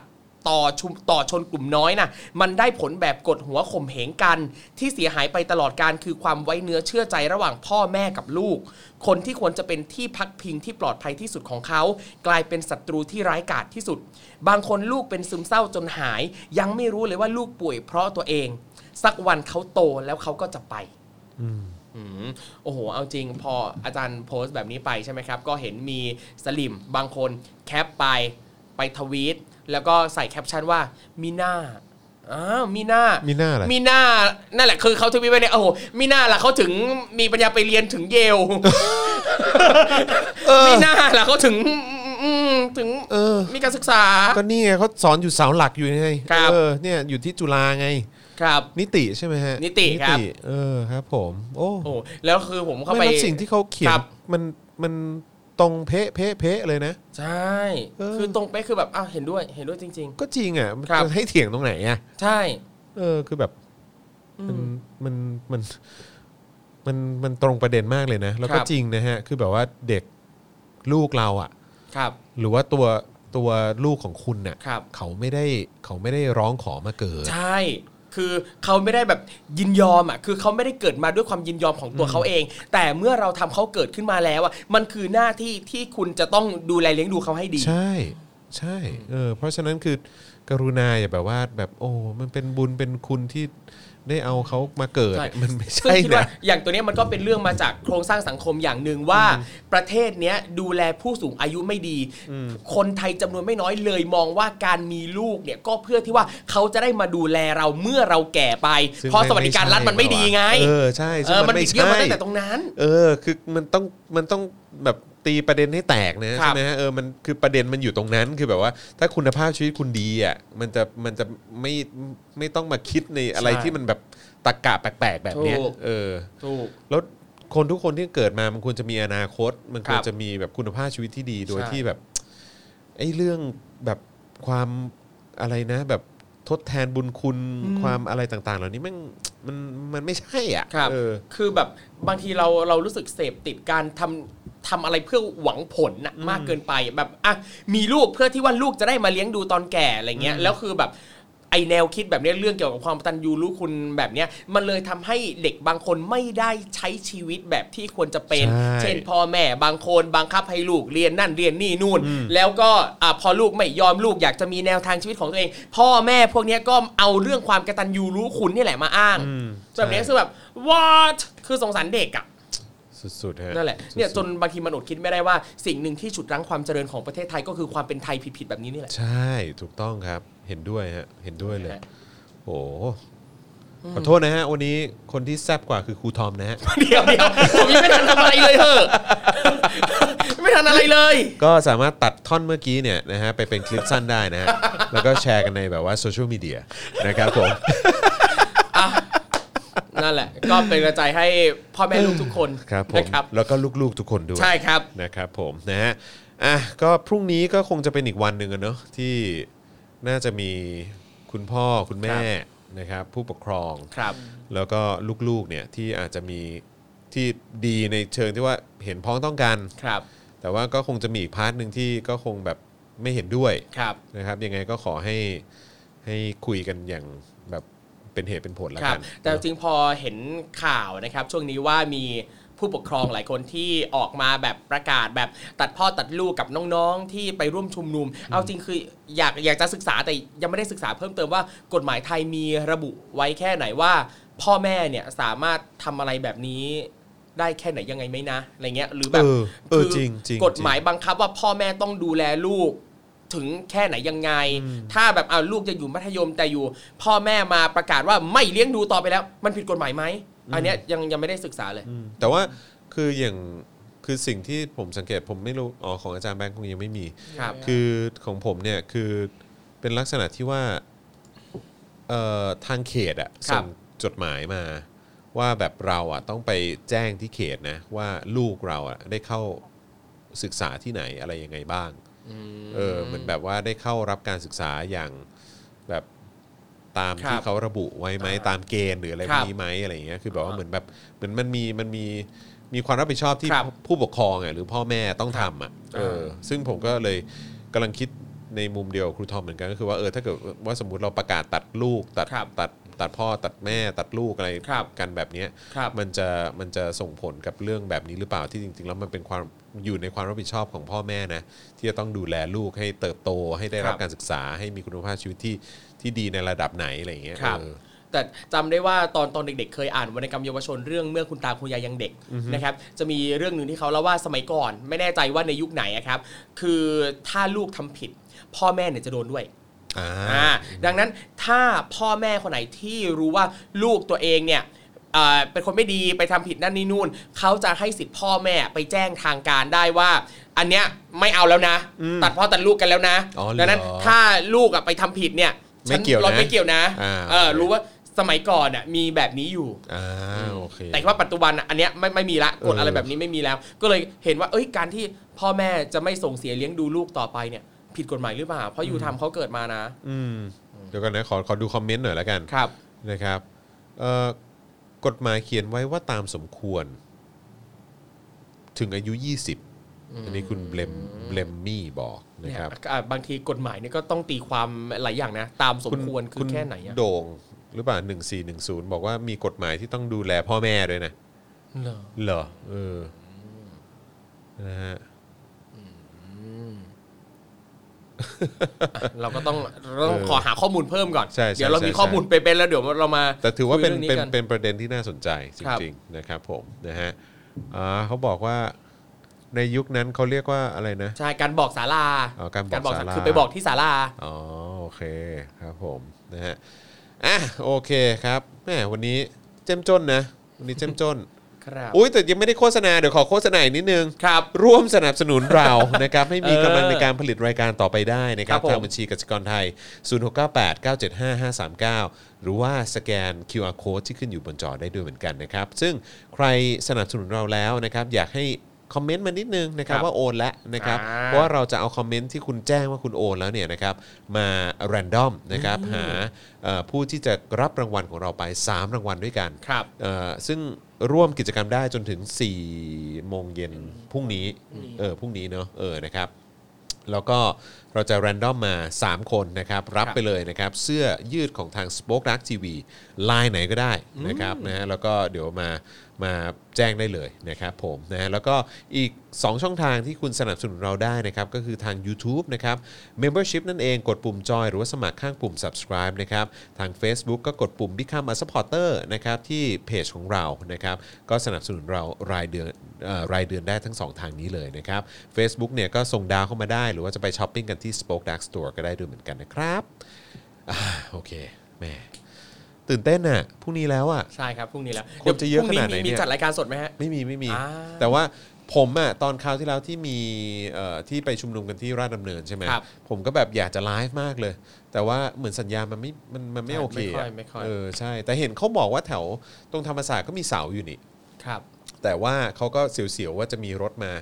มา ใช่ สกัดสัญญาณอะไรหรือเปล่า ใช่ เออใช่แหมนะฮะ แต่คนคนคนเยอะสัญญาณก็แย่ประมาณหนึ่งอยู่แล้วด้วย อยู่แล้วเนก็เป็ อะ นเหตุ เอ ผล อ หนึ่ง ครับผมนะฮะอ่ะโอเคยังไงก็พรุ่งนี้ใครไปก็ถ้าเจอกันก็ทักทายกันได้นะครับนะฮะแล้วก็เออ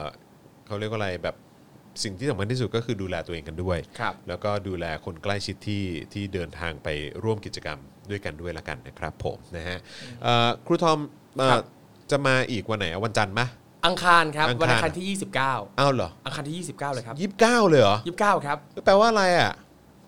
แปลว่าอะไร คือครูทอมไม่ว่างเหรอคิวคิวคิวไม่ได้ใช่ไห อ้าว ม ผมใช่คิว เอา ไม่ เหร ได้ ออ๋อ ผม โอเค คิวทองประมาณหนึ่ง เจอกันอีกที่ยี่สิบเก้าเลย วันอั อะ งคาร29 ครับ นานนะเนี่ยอืม นะฮะอ่ะโอเคโอเคโอเคยังไงก็เจอครูทอมครั้งต่อไปก็ 29 เลย ครับ นะครับผมแต่ว่าถ้าอยากเจอไวกว่านั้นก็ไปเจอที่ม็อบแล้วกัน อ่าได้เลยพรุ่งนี้ ะคบ เจอกันฮะ นะฮะครับผมนะฮะอ่าโอเค วันนี้ขอบคุณคุณผู้ชมแล้วก็คุณผู้ฟังมากๆนะครับที่ติดตามเรามาตั้งแต่ต้นรายการเลยนะครับ วันนี้นะครับเราคงต้องลากันไปก่อน เดี๋ยวกลับมาเจอ Daily t o p i c อีกทีหนึงก็เป็นวันจันทร์เลยนะครับผมนะฮะห้าโมงเย็นเช่นเคยนะครับ วันนี้เราสามคนลาไปก่อนนะครับ สวัสดีครับ สวัสดีครับ Daily Topics กับจอห์นวินยู